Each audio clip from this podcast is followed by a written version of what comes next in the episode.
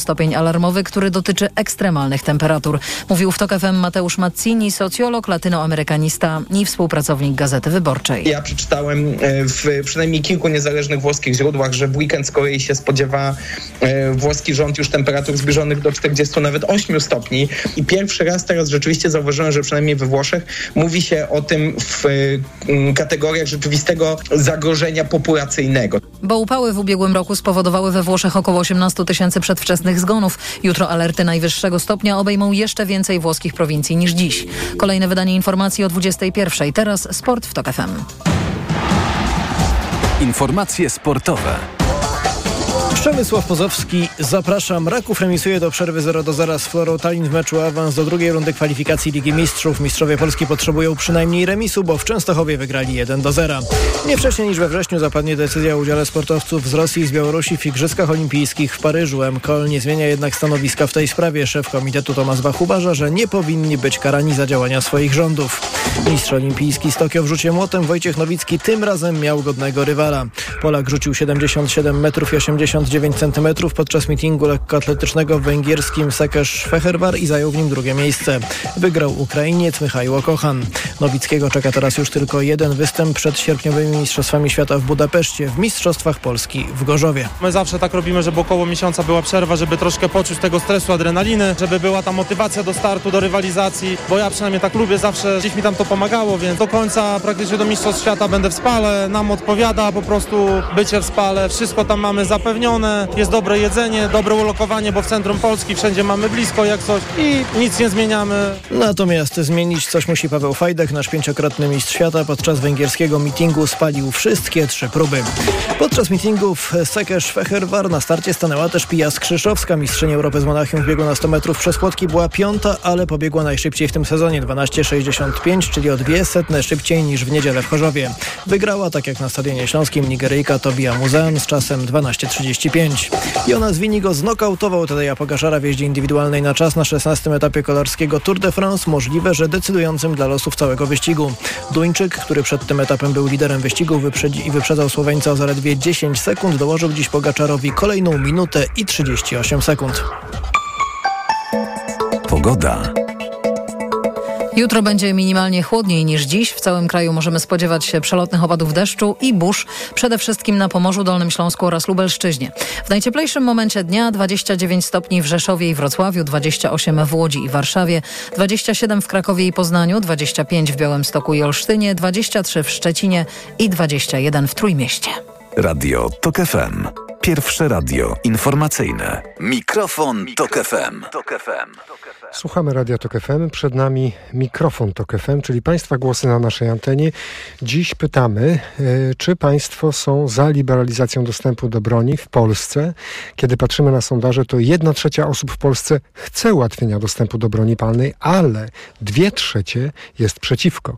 Jeśli pytani są Państwo, są obywatele, obywatelki naszego kraju w sondażach o to, czy 所 czuliby się bezpieczniej, to 57% osób odpowiada, że nie czułoby się bezpieczniej, gdyby w Polsce był, był łatwiejszy dostęp do broni. Dobry wieczór, mówi Paweł Sulik, razem ze mną Małgorzata Wołczyńska, która przygotowała i wydawać będzie dzisiejszy program Mikrofon Tok FM, a rozpoczynamy od rozmowy z gościem. Mikołaj B., który przedwczoraj zastrzelił w Poznaniu człowieka, a później siebie, był zwolennikiem powszechnego dostępu do broni. 30-latek sam nazywał się miłośnikiem broni, miał bardzo zdecydowane poglądy na temat posiadania broni. Jak pan, zwolennik szerszego dostępu do broni, to skomentuje? No, zawiódł ten e, system, który w tym momencie istnieje. To znaczy, e, niestety przy tej sytuacji, smutnej strasznie sytuacji, oczywiście tak, że trudno jest to opisywać słowami. Ja tutaj muszę dodać, że no, zabity został mój kolega. Yy, kolega, z którym razem budowałem kiedyś Kongres Nowej Prawicy, potem robiłem z nim wiele innych rzeczy, yy, wiele innych takich wolnorynkowych projektów, także yy, no jest to jeszcze trudniejsza mhm. sytuacja dlatego. Akurat strzelca nie znałem. E, i z tego się akurat cieszę, że go nie znałem. Natomiast e, zawiódł ten system, który w tym momencie mamy, to znaczy mm, zawiodły badania psychologiczne, e, zawiodła reakcja, którą państwo, czyli ci, którzy się tym zajmują w imieniu państwa jako egzekutorzy prawa, zawiedli, ponieważ no, z tego, co już wiemy z doniesień medialnych, strzelec miał pozwolenie na broń, następnie ono zostało mu odebrane, ponieważ no, tam straszył, że, że się zabije, tak? Ta, ta, ta mm, dziewczyna zgłosiła to na policję, zostało mu odebrane pozwolenie na broń, a następnie ta decyzja została cofnięta, ponieważ on przedstawił badania psychologiczne, z których wynika, że mm, wszystko jest w porządku, że on może straszyć tym, że sobie coś zrobi, jeżeli dziewczyna do niego nie wróci i dalej chodzić z bronią palną po ulicach. To jest, y, no niestety, tak jak powiedziałem, tragedia tego systemu, ponieważ ten system zawiódł. Człowiek, który ma tego typu ciągutki, nie powinien nigdy stać obok y, możliwości używania broni nigdzie. Mm, I po, po, to są te wszystkie badania, żeby to wykazać, a jeżeli coś takiego dzieje się raz, to już nie ma czegoś takiego, że nie, nie, on tak tylko żartował. Tak? Nie, nie powinno się coś takiego wydarzyć. Także ten system, który dzisiaj jest, ten, który, e, który nie wszystkim nam się podoba, bo my uważamy, że powinno jednak być troszkę inaczej, no ten system niestety zawiódł e, i akurat zawiódł w, tak, w takiej sytuacji, w której, no, jeszcze raz powtórzę, zginął mój kolega. I Ale on został niestety, zabity niestety, przez drugiego człowieka, niestety, a pan o tym tak, drugim niestety człowieku... jadę na jego pogrzeb w piątek. Jest bardzo smutna informacja oczywiście i dla pana i dla wszystkich bliskich, ale co ciekawe, że pan, jak rozumiem, y, z tego co rozumiem, to pan nie zmienił swoich poglądów. Pan nadal uważa, że więcej ludzi w Polsce powinno mieć dostęp do broni palnej, tak? Nie, ja uważam, że dostęp do broni palnej powinien po prostu zupełnie inaczej wyglądać. Dzisiaj sytuacja, która jest, jest taka, że e, ja jak się ubiegam o dostęp do broni, bo wcale nie jest utrudniony wbrew pozorom, hmm. tylko trzeba spełnić pewne warunki, a następnie spełniać je regularnie i one wyglądają dosyć absurdalnie, ponieważ gdyby pan chciał teraz się ubiegać o broń, to oczywiście może pan to zrobić, musi pan odbyć oczywiście szkolenie na strzelnicy, no bo dobrze by było, gdyby pan jednak nie strzelił sobie w głowę od razu, jak tylko pan dostanie ten, ten, ten pistolet do ręki, tylko żeby pan się nauczył, jak z niego korzystać, a następnie musi pan zdać egzaminy, które pokazują, że potrafi pan strzelać i wtedy może pan się ubiegać o pozwolenie tak zwane sportowe i to pozwolenie sportowe, żeby pan utrzymał, musi pan udawać sportowca, to znaczy regularnie chodzić na zawody, a jeżeli pan nie pójdzie na zawody w jakimś określonym terminie, to to pozwolenie na sportową broń jest panu odbierane. Równolegle może pan po zdobyciu tego sportowego pozwolenia mieć pozwolenie e, kolekcjonerskie. E, no ale tutaj też jest właśnie ten problem, e, że trzeba się, że trzeba się wykazać tą aktywnością związaną z tą bronią. E, więc, więc no mówię, są pewne błędy tego systemu i są pewne wady, które można by poprawić od razu. Oczywiście. Czy pan uważa, że też, powinno być łat, tacy... łatwiej o pozwolenie na broń w Polsce, czy trudniej? W tym sensie chcę pana zapytać, czy pan Nie, by ja uważam, wyobrażał że... sobie życie w kraju, gdzie o wiele więcej ludzi ma broń niż to jest obecnie w Polsce? I jak wyglądało Wyobra... takie życie? Nie, wyobrażam sobie, że broń przestaje być jakimś e, tematem tabu albo czymś, czego się wszyscy, czego się wszyscy boją, ponieważ my jesteśmy narodem rozbrojonym. Uważam, że powinno się więcej ludzi szkolić na okoliczność używania broni. Uważam, że jest to jedna z takich umiejętności jak prowadzenie samochodu, że każdy powinien mieć chociaż odrobinę tej umiejętności, tak, żeby sobie poradzić w, na wypadek gdyby. Nasi na sąsiedzi... Wypadek gdyby za... czego?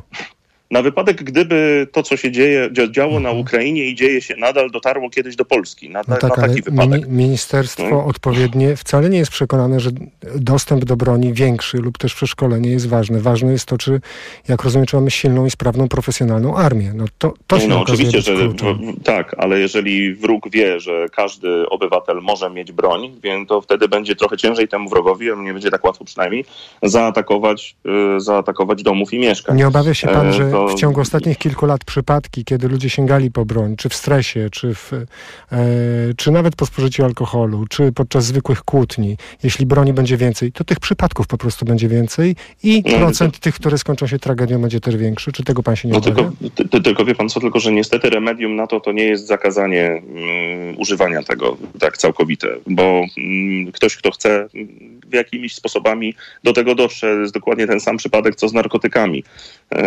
Tak, narkotyki są w tym momencie, y, marihuana jest w tym momencie nielegalna, chociaż marihuana medyczna to jest dokładnie to samo, co ta marihuana, która jest nielegalna, a, y, a tę marihuanę nielegalną właściwie bezproblemowo można sobie załatwić, bo każdy zna kogoś, kto zna kogoś, kto jest w stanie to dostarczyć. To według Ale dlaczego większa część ludzi w Polsce uważa, 57% według ostatnich badań, że oni czuliby się mniej bezpiecznie, gdyby więcej broni było w rękach naszych obywateli? To jak pan to tłumaczy, że zwolenników no, takiego poglądu jak pan jest y, mniejszość?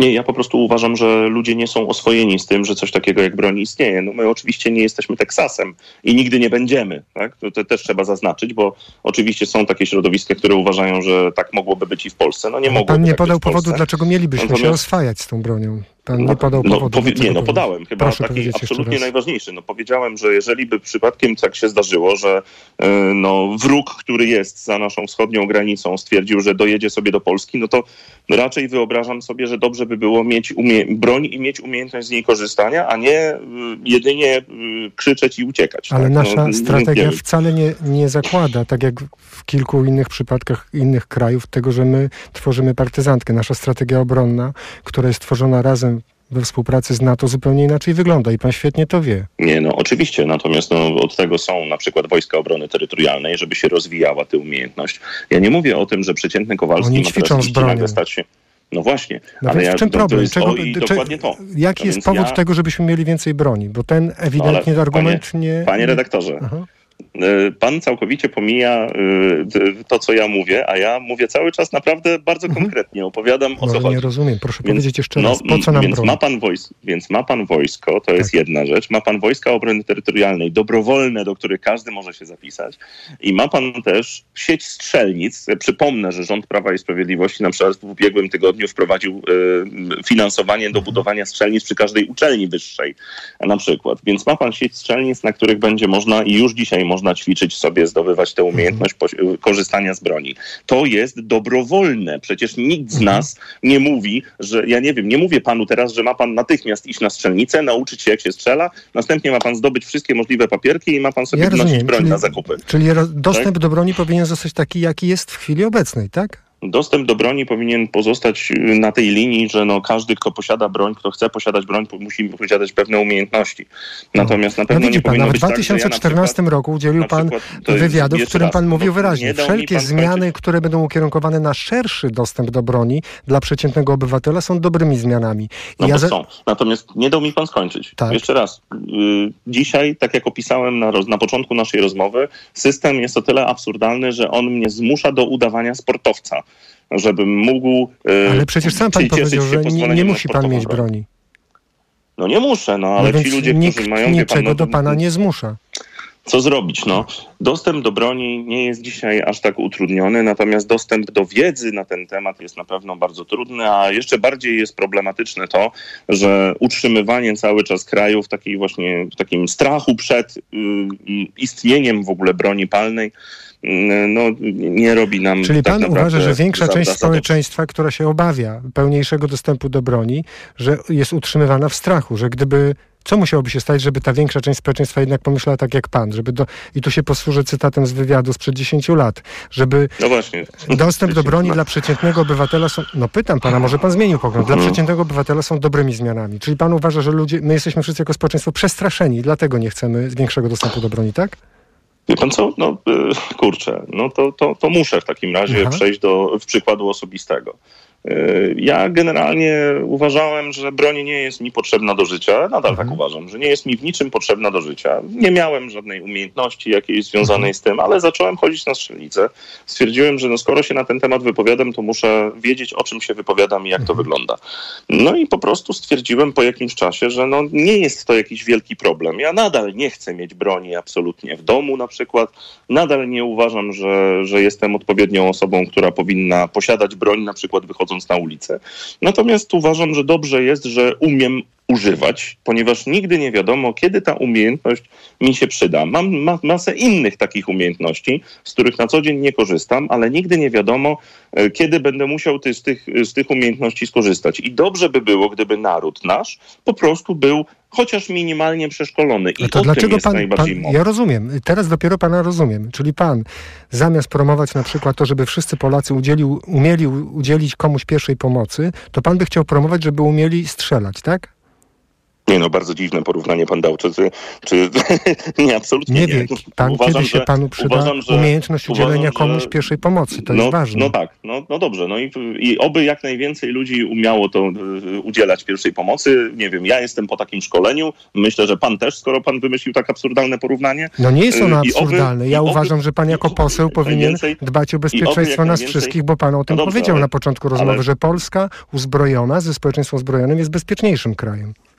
No to oczywiście, że jest przypadku bezpieczniejszym ataku. Tak. krajem, natomiast, natomiast użył pan jakiegoś porównania do ratowania życia w, przy udzielaniu pierwszej pomocy. No to, No to jest umiejętność, możemy zmienić, może życiu w... Możemy zmienić temat. Nie, nie, nie, w życiu się może to na przydać, na jak pewno. Oczywiście, oczywiście jestem jak najbardziej za i niech się wszyscy szkolą z pierwszej pomocy. Sam jestem po takim szkoleniu. Uważam, że wszyscy takie szkolenie powinni przejść i uważam, że nikt się nie powinien takiego szkolenia wstydzić, bać, obawiać. Wspaniale. To dlaczego w, w Uważam, że- że przypadku zapewnienia bezpieczeństwa naszego, naszego kraju, to świetnie, że pan tak mówi. Ja się podpisuję pod tym, co pan powiedział obiema rękoma, tylko teraz niech pan powie nam tak, słuchaczom i słuchaczkom Radia Tok FM, bo za chwilę będą się tu wypowiadali na antenie. Jak to jest?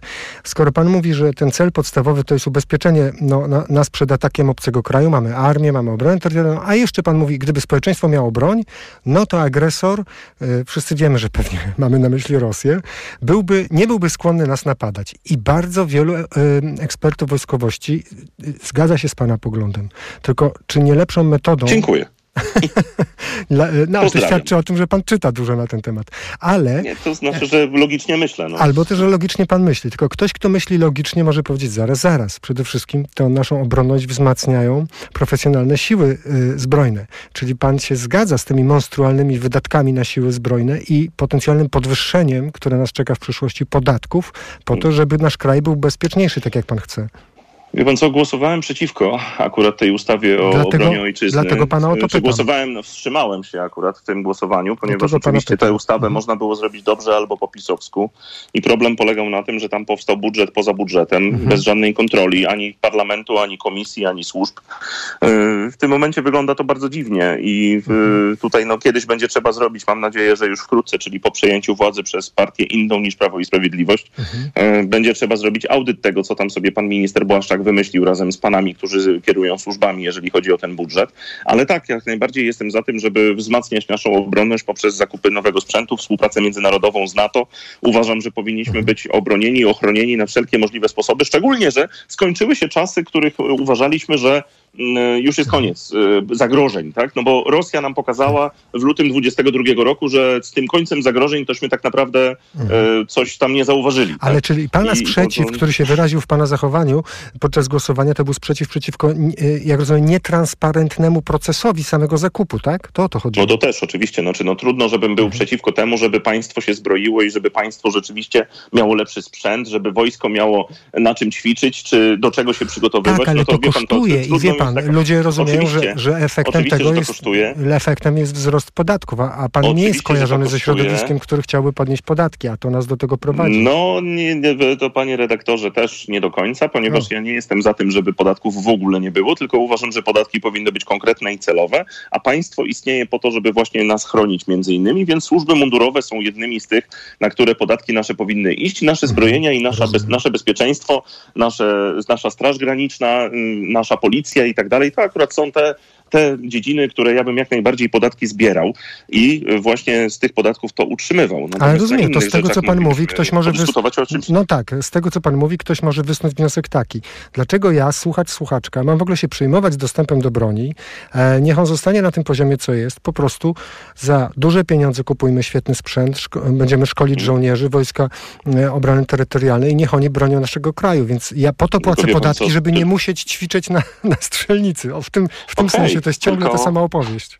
Tylko ja nie zmuszam nikogo do ćwiczenia na strzelnicy, ani ja też nie opowiadam bajek o tym, że w żabkach mają być sprzedawane pistolety. Mhm. Ja mówię o tym, że dobrze by było, gdyby społeczeństwo, to społeczeństwo, w którym dzisiaj żyjemy, e, idące niestety w, no, w złym kierunku, jeżeli chodzi o konflikty międzynarodowe, to one się moim zdaniem no, mm, jednak nie przytłumiły, tylko będą jakoś tam się, się, się cały czas gdzieś tliły. E, to społeczeństwo powinno po prostu mieć pewną umiejętność. Tak jak uważam, że każdy dorosły człowiek powinien mieć umiejętność prowadzenia samochodu. No pan już to Tak powiedział, tylko uważam, panie po pośle, no mimo teraz- wszystko ja cyfry nie kłamią.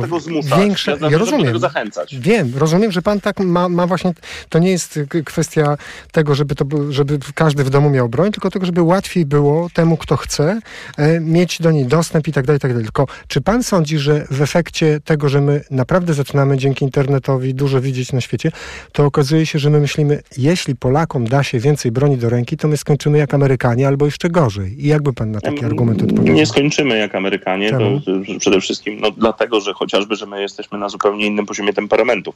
Ale to już musielibyśmy rozmawiać z psychologami, żeby o tym dyskutować. A pan ma Natomiast, jakieś e, dane, badania psychologiczne, natomiast, że powszechny e, dostęp do broni palnej no. w Polsce nie kończyłby się tak jak w większości krajów większą ilością brać, tragedii? Nie, proszę, proszę, proszę brać to pod uwagę, że w Stanach Zjednoczonych są pewne rzeczy, które są od zawsze i one nie były wprowadzone wczoraj, tylko one po prostu są częścią kultury. Częścią kultury Stanów Zjednoczonych jest posiadanie broni, częścią kultury Stanów Zjednoczonych są też jednomandatowe okręgi wyborcze. Ale mówię o strzelaninach i o tym, że po prostu tam wiele ludzi zostaje zabitych przez innych ludzi, dlatego że broni jest dużo. Znaczy, no to akurat nie jest to prawda, że broni jest w Polsce dużo, bo tam pozwoleń jest zaledwie kilkaset tysięcy. To może dlatego u nas, także- u nas nie ma takiej może dlatego u nas nie ma takich strzelanin jak w Stanach, Nie, no dużo. spokojnie. Bandyci zawsze sobie tą broń jakoś załatwią, a uczciwi ludzie mają z tym trochę gorzej. Także to No właśnie to, patrzyłem przed naszą rozmową na Mm. dane Komendy Głównej Policji i jeśli chodzi o przestępstwa z użyciem broni w Polsce, to ich liczba spada. Więc No to dobrze. co to znaczy, że cieszyć. broni jest coraz mniej? Nie, to znaczy, że jesteśmy coraz bardziej bezpiecznym państwem i ja się z tego bardzo cieszę, że jesteśmy takim bezpiecznym państwem. Zresztą to, to Ergo nie, potrze- nie potrzebujemy uczyć się strzelać do kogoś z pistoletu. Ktoś może tak Ale my, no dobrze, no ale my jesteśmy może bezpieczni przed ulicznymi agresorami, a trochę gorzej, jeżeli chodzi o nasze bezpieczeństwo agresora zewnętrznego. Agresorem zewnętrznym jest, jak, jak pan już wspomniał, Rosja i ta Rosja nigdy nie wiadomo, kiedy wypali. Ja przypomnę, że na początku napadu na Ukrainę tam przekaz był taki, że Polska jest następna. Tak, I, ale i, to no w powtarzam panu, że wypadku- w część naszych wypadku, słuchaczy no, pana to akurat będzie chciała zapytać o to, jakim prawem mam pł- płacąc podatki na polską armię i to olbrzymie pieniądze, jak sam pan zauważył, nawet nie wiemy jakie dokładnie, ale olbrzymie, jeszcze w dodatku mam na siebie brać jako, to na lekarza się nie będę kształcił, na strażaka nie będę się kształcił, ale pistolet powinienem w domu mieć, żeby bronić mojego kraju, coś tu jest nie tak. No nie. Y, Wie pan co, no, y, troszkę idziemy w absurdy, ponieważ y, jeszcze raz powtórzę, dosyć do, wielokrotnie powtórzyłem, że to ma być dobrowolne, ale ja zachęcam. To jest dokładnie tak samo jak, nie wiem, jak uczymy się w szkole języka angielskiego na lekcjach przez 12 lat, ale przy okazji dobrze by było pójść na jakieś korki albo no, do jakiejś szkoły językowej, żeby tego skilla naprawdę polepszyć, tak? I, I ja nikogo nie zmuszam Ja do rozumiem, tego, tylko tylko ja sugeruję, że dobrze by było. Tak, tylko pan my nie podał, czas- nie podał przekonującego jakby- powodu, po co w ogóle tego typu rozwiązanie w kraju, gdzie większa część społeczeństwa po prostu się go obawia. Nie wiem, mnie przekonuje to, że dobrze by było mieć pewną umiejętność, a nie zmuszam nikogo do tego, żeby posiadał broń w I domu. to jest ta umiejętność, której nam jako nie wiem, społeczeństwo brakuje według pana. no, jest wiele umiejętności, których nam jako społeczeństwo brakuje, na przykład analiza ekonomiczna, to jest coś, czego bardzo nam brakuje, natomiast, y, natomiast no, akurat mm, umiejętność posługiwania się bronią, czyli to, czym jest dzisiejszy program, Mhm. jest jedną z tych wielu rzeczy, których mógłbym wymienić, czego bra- brakuje społeczeństwu, tak. A co się stanie, jeśli po jesiennych wyborach okaże się, że trzeba będzie szukać jakichś, mm, no, trzeba, trzeba będzie w Sejmie szukać ludzi, którzy myślą podobnie jak pan. Czy, pa, czy pan sądzi, że którakolwiek z partii opozycyjnych byłaby e, chętna poprzeć e, ułatwienia w dostępie do broni? Przecież ten temat, tak na dobrą sprawę, on od lat, w zasadzie on wchodzi w tym w kółko.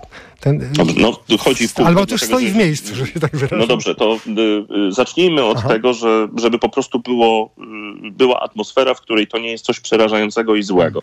Ja- Jakieś kroki są jednak ku temu robione. Tych strzelnic jest coraz więcej. A teraz, tak jak już zdążyłem wspomnieć tutaj, Prawo i Sprawiedliwość uchwaliło sobie dość absurdalny, absurdalną sytuację, ponieważ rektorzy uczelni wyższych powiedzieli, że nie chcą pieniędzy na to, ale dostają, dostaną pieniądze y, na to, żeby zbudować obok uczelni wyższych, po to, żeby studenci mogli też mm, próbować swoich umiejętności, szkolić się w tej dziedzinie. Więc e, nikt nie będzie do tego zmuszany, ale możliwości będą. I te możliwości to jest to, o co, o co tak naprawdę chodzi, ponieważ od tego się e, ma zacząć. A następnie, jeżeli ktoś się bardzo zaangażuje w to, no to ma na przykład Wojska Obrony Terytorialnej, które no, przestały już dawno być projektem tam szczeniackim wojskiem Macierewicza, tylko teraz są już czymś mhm. na zupełnie innym poziomie, tak? Więc, y, więc no, y, o tym mówię. Zróbmy Rozumiem. te małe mhm. kroki, a mhm. potem dyskutujmy o następnych, ponieważ jak my cały mhm. czas rozmawiamy na bazie dwóch form, czyli albo jest tak, że tak jak kiedyś tam mówili niektórzy politycy, że e, tylko, tylko wojsko ma prawo dotykać broni, nikt inny i nikt w ogóle nie ma prawa o niej myśleć.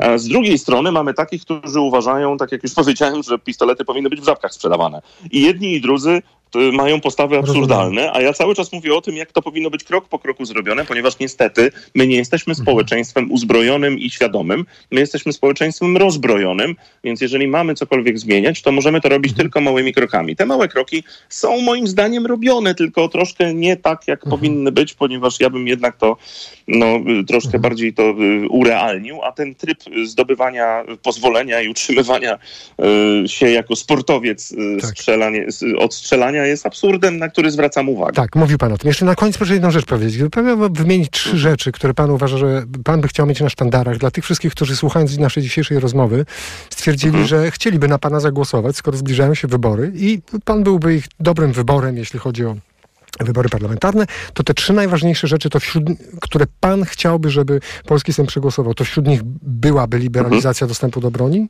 Nie, nie byłoby to jedno z trzech najważniejszych. Absolutnie jest to jeden z wielu tematów, o których możemy porozmawiać na takim samym poziomie jak, nie wiem, depenalizacja marihuany. Tak? Rozumiem. E, natomiast są rzeczy o wiele ważniejsze, o których mhm. powinniśmy rozmawiać. Pierwsza rzecz oczywiście to jest to, jak wygląda nasza gospodarka, jak wygląda wiedza ekonomiczna e, narodu i to, dlaczego my mamy akurat takich rządzących, a nie innych. To znaczy, co my musimy zrobić, żeby ludzie rzeczywiście zaczęli zarabiać więcej, a żeby przestała państwo ich tak naprawdę łupać tymi podatkami gigantycznymi, żeby cały czas na inflacja armię. Na armię te pieniądze to idą. jest podstawa. Panie pośle, na no, armię no, też te pieniądze idą. No, to nie jest prawda. Na armię idzie trochę więcej niż szło poprzednio. Z Natomiast podatków. to nie jest tak, no dobrze, ale to nie jest prawda, że idzie na armię. No, czy idzie na armię, ale akurat y, biorców socjalu wszelkiego. I, te, I ci biorcy socjalu to jest ten największy problem, ponieważ ci biorcy socjalu uważają, że potem nie ma innego wyjścia niż właśnie, że czekać na kolejne programy socjalne, a nie czekać na to, aż państwo da im możliwości zarabiania normalnych pieniędzy. A, Ale, a kogo pan ma na myśli? Panie pośle, to nie jest na ten temat rozmowa, ja rozumiem, tylko że kogo pan ma na myśli mówiąc biorcy socjalu, że ktoś 500 plus na przykład pobiera? No to znaczy wszelkie programy socjalne, jakie są 13, A pan pobiera 500 plus? Emerytur. Oczywiście, że tak, dlatego że Aha, no, jeżeli czyli jest pan jest biorcą socjalu. Jasne, ale nie chciałbym być. Ja bym wolał, żeby to był odpis podatkowy, o czym mówiłem Rozumiem. na mównicy no tak. sejmowej w ubiegłym tak. tygodniu. Rzeczy trzeba to tak potraktować uczciwie. Mhm. Uczciwie trzeba potraktować społeczeństwo, a nie mhm. sprzedawać im bajki, że, że partia rządząca dodrukuje no, im pieniądze. Panie pośle, a czas nam się kończy, a myśmy mieli rozmawiać i rozmawialiśmy... Punkt drugi, właśnie. punkt drugi, bo tak. chciał pan trzy punkty. Punkt trzy. drugi na pewno zmiany w szkolnictwie. Ja jestem nauczycielem. Ja uważam, mhm. że szkoła powinna być zbudowana zupełnie mhm. inaczej. Powinien zafunkcjonować bon oświatowy, samorządy powinny być yy, odpuszczone, im powinno być opiekę nad e, szkolnictwem. E, kuratoria oświatowe nie powinny istnieć, mhm. Ministerstwo Edukacji tylko po to, Ale żeby zarządzać za bon poświato- oświatowy państwo wypłaciło, tak? Za bon oświatowy płaciłoby państwo, tak, Naszych natomiast... Podatków, tak? Tak, z naszych podatków, Dobrze. panie redaktorze. No, A trzecia rzecz, o której pan, pan mówi? zrobić jakiegoś antypaństwowego Nie, od kiedy pan powiedział, że pan bierze 500+, plus, mam pełne prawo. Ale proszę powiedzieć, a trzecia no. rzecz? Yy, I trzecia rzecz, która jest poza oczywiście Aha. gospodarka, tak, gospodarka, druga sprawa to edukacja. jest edukacja, trzecia rzecz Trzecia rzecz to oczywiście służba zdrowia, która mhm. w tym momencie moim zdaniem potrzebuje bardzo dużej przebudowy. Na początek, żeby to nie, znowuż mhm. nie zwariować, uważam, że NFZ powinien być z powrotem przerobiony na kasy chorych, które mhm. miały jakąś namiastkę konkurencji i namiastkę dobrego zarządzania finansami. A następnie można robić następne kroki, które, które są w planach, ale od czegoś trzeba zacząć. Zacząć trzeba właśnie od tego. Trochę nam się rozmowa skręciła w, w, w, w takim zaskakującym, ale dla niektórych być może nie, kierunku, ale bardzo panu dziękuję za poświęcony nam czas. E, poseł Ale jakby pan mnie kiedyś zaprosił na rozmowę o edukacji. Tak, to pewnie e, byśmy pogadali dłużej, pewnie. Zupełnie inna sytuacja, wie pan, ja tutaj... Zdaję sobie sprawę, ale wie pan, dla wielu ja nie osób jest pan... bardzo emocjonalnie związany z tym, z tym, żeby walczyć. To nie jest mój cel w życiu, żeby, ja, ja żeby zdaję sobie sprawę, ale dla wielu osób, panie, o, pan, panie pośle, dla wielu osób pan jest jedną z twarzy po prostu tego, te, tego, tego pomysłu, żeby łatwiej było, e, albo żeby tej broni było po prostu więcej, więcej w Polsce, żebyśmy nie byli, tak jak No pan to i- powiedział i dwukrotnie, wyszło- rozbrojonym narodem, bo pan wyszło tak, używa z takiej rozmowy- frazy. I, wysz, I wyszło z rozmowy, że ja po prostu zachęcam do tego, żeby ludzie przestali się bać i poszli na strzelnicę spróbować. Nie, ale przynajmniej pan powiedział, jakie, e, z jakiego powodu e, pan mówi to, co mówi. Czyli czy to nie Tak, chodzi o no, bezpieczeństwo no, publiczne, no, to- tylko to że- chodzi o bezpieczeństwo, jeśli chodzi o ag- potencjalną agresję.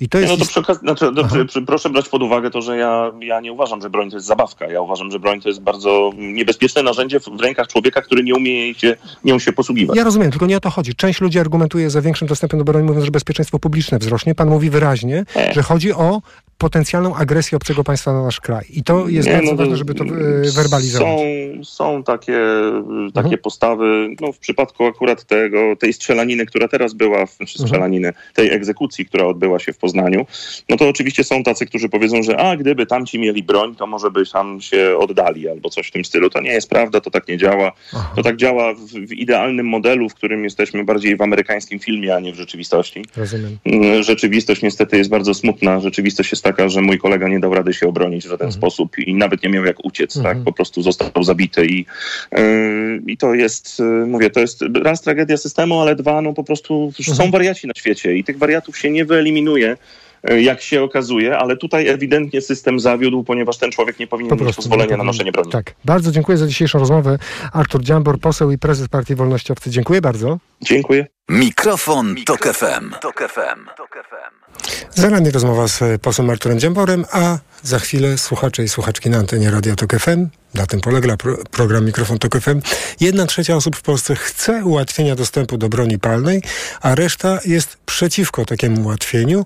Z innego sondażu wynika, że 57% badanych uważa, że ułatwienie dostępu do broni palnej zmniejszy poczucie, zmniejszy ich poczucie bezpieczeństwa. 18% mówi, że zwiększy ich poczucie bezpieczeństwa. A co ty, droga słuchaczko, co ty, drogi słuchaczu, na ten temat sądzisz? Nasz numer to 22 44 044. Za chwilę Państwa głosy na naszej antenie. Radio Tok FM. Pierwsze radio informacyjne. Reklama. Ale chwileczkę, bo w Biedronce są biedronkowe oszczędności. Do środy. Piwo Harnaś, puszka 500 ml, tylko złoty 99 za puszkę przy zakupie sześciopaku z kartą Moja Biedronka. Limit dzienny 24 puszki na kartę. Szczegóły na biedronka.pl Reklama. Mikrofon, Tok FM. Jedna trzecia osób w Polsce chce ułatwienia dostępu do broni palnej, reszta jest przeciwko. A ty? To jest pytanie dzisiejszego programu Mikrofon Tok FM. Argumenty za usłyszeli za łatwiejszym dostępem, albo przynajmniej mniejszą obawą przed e, bronią publiczną, bronią w, w rękach e, społeczeństwa. Mm, Usłyszeli Państwo w rozmowie z e, posłem, je, jednym z kilku polityków, którzy od lat kojarzą się z tym tematem. Nasz numer to 22 44 044. Jest z nami pan Marek z Warszawy. Dobry wieczór, panie Marku. Dobry wieczór panie redaktorze, dobry wieczór państwu. Słuchamy E, pana. Na początek gratuluję panu przeprowadzenia wywiadu z panem posłem. E, Jak słuchałem, e, pana posła nie przekona. Używał pan różnych argumentów, bardzo słusznych, bardzo celnych argumentów, nie dostęp do broni. Ja należę do tej grupy społeczeństwa, która mówi stanowczo nie. Nie liberalizujmy dostępu do broni, nie ułatwiajmy. Kiedyś świętej pamięci mój tata, to było dość dawno, powiedział tak. Nie potrzeba w Polsce e, wywoływać wojny. Wystarczy młodym ludziom udostępnić, ułatwić dostępność do prawa jazdy, e, żeby jeździli samochodami, e, darmowy albo prawie darmowy alkohol i jeszcze teraz niech dojdzie do tego ułatwienie dostępu do broni. I po co nam e, wróg, jak to mówi e, pan poseł e, z zachodu, że przestraszy się? Nie przestraszy się. Nas będzie broniło NATO, różne układy i tak dalej. Nie i jeszcze raz nie dostępu do broni tak powszechnej, jak to jest w Stanach Zjednoczonych. Sam pan redaktor dobrze to zauważył, że dojdzie, mogłoby dojść do tego, to co się dzieje w Stanach Zjednoczonych. Strzelaniny i najczęściej dokonują tego młodzi ludzie. Panie Marku, a dobrze, a, ale pan zakłada, że gdyby się okazało, że znacząco więcej ludzi ma w Polsce broń, pan by się czuł zagrożony autentycznie, wiedząc, że ludzie mają broń w domach, Tak. ze sobą, na ulicy, tak? Tak. Tak. Ale to zaraz, tak, ale to ja, panie Marku, ale to, co, co pan myśli o naszym społeczeństwie? Naprawdę myśli pan, że my, y, szczególnie młodzież, jak rozumiem, dyszymy taką rządzą mordu na co dzień? No przecież zna pan ludzi, przecież zna pan Nie osobiście wiele osób. Tak, no. Nie mordu, nie Aha. mordu, nie, nie mordu. Braku odpowiedzialności za swoje czyny. Przykład Kraków. Tam nie było wypad- tam nie było katastrofy, yy, tam nie, nie, nie było wypadku, tam była głupota, nieodpowiedzialność. Wypadek jest jak się układ kierowniczy popsuje. Mhm. Koło wystrzeli, to jest wypadek. I ja się obawiam, ja Rozumiem. i moja rodzina i moje dorosłe dzieci, nie, nie, mamy nieodpowiedzialną, nieodpowiedzialną młodzież, no dajmy jeszcze im broń. No. Mm. Panie Marku, ale rozumiem, rozumiem pana emocje. Bardzo dziękuję za to, że pan do nas zadzwonił. Pan Marek z Warszawy był z nami. 22 44 0 44. Pan e, Marcin również z Warszawy. Dobry wieczór, panie Marcinie. Dzień dobry, Słuchamy. Witam pana, witam wszystkich radiosłuchaczy. E, Ja mam lat 46 i ja e, będę reprezentował zdanie zupełnie, zupełnie przeciwne od mojego poprzednika. Jestem zdecydowanie za ułatwieniem dostępu do broni, aczkolwiek nie w takiej formie, e, w jakiej wyraził mój poprzednik obawę, czyli że szaleńcy będą chodzili po ulicach z bronią, będą wywoływali strzelaniny. Chciałbym mieć możliwość posiadania broni w domu. E, hołdując w zasadzie My house is my castle, e, chciałbym mieć możliwość w przypadku e, napadu na mój dom, napadu na moją żonę, moją, mojej trójki, mo, moich e, małoletnich córek, móc się bronić. Na dzień dzisiejszy nie mam żadnej Tak. możliwości. Panie Marcinie, jest E, jeden problem, jeden malutki. Pan, Ma, pan Marek panu nie ufa.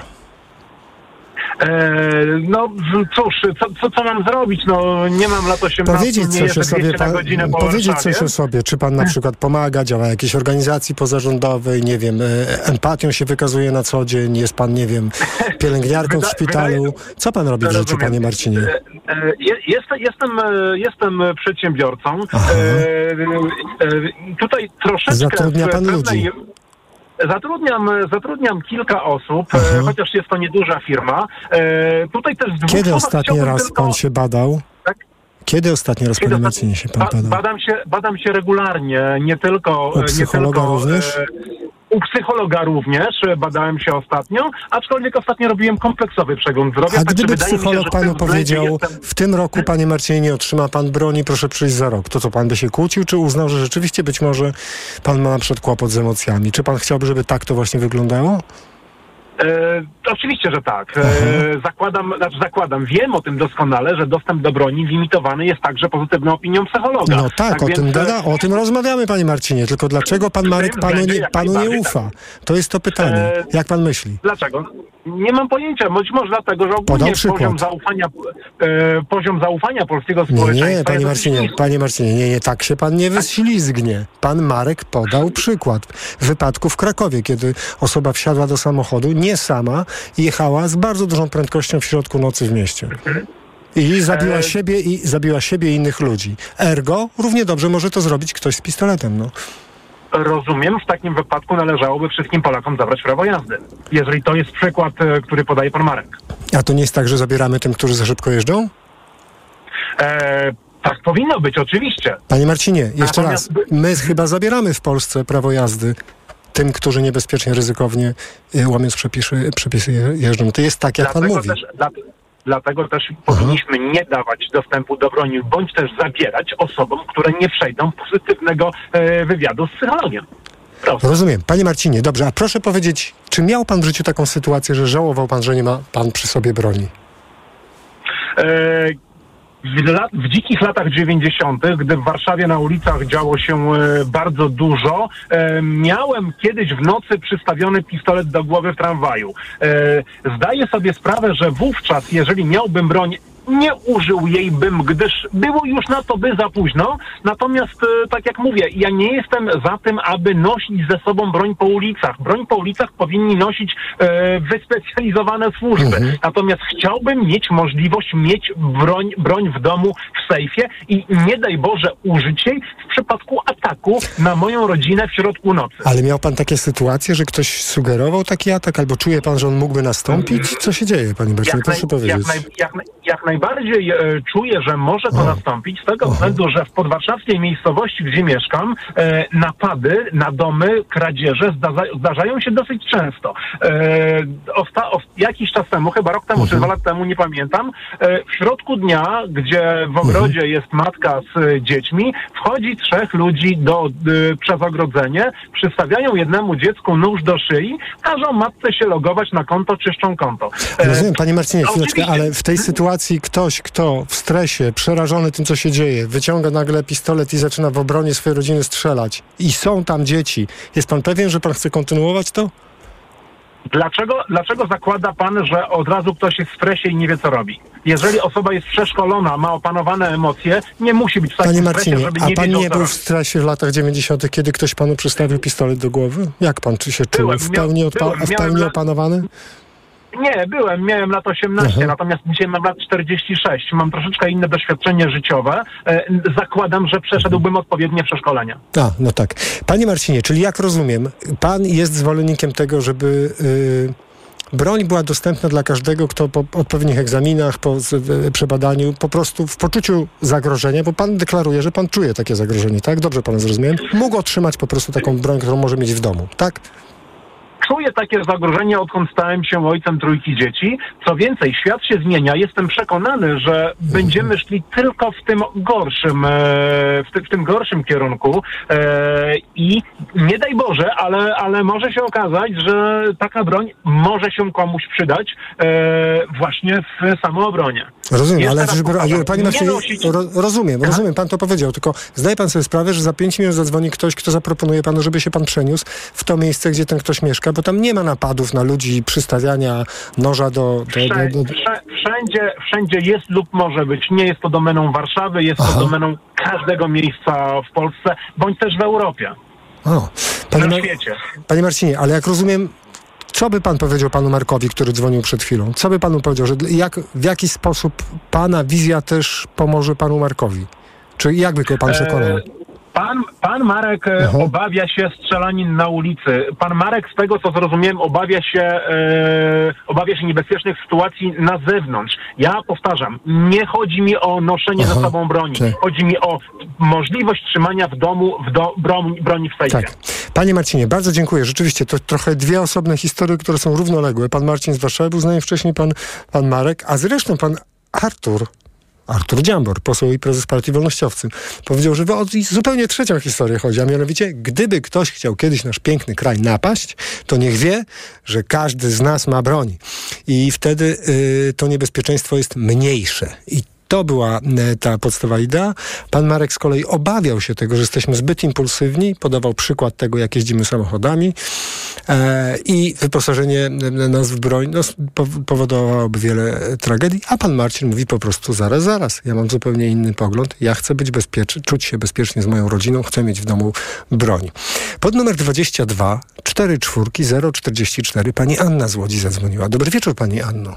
Dobry wieczór, panie redaktorze. A ja chciałam poruszyć problem szkolenia, ponieważ y, powinno być powszechne. Kiedyś było przysposobienie wojskowe w szkołach średnich, potem przysposobienie y, obronne. Uważam, dlaczego uważam, że powinno być to, to wprowadzone jako obowiązkowe? Tak.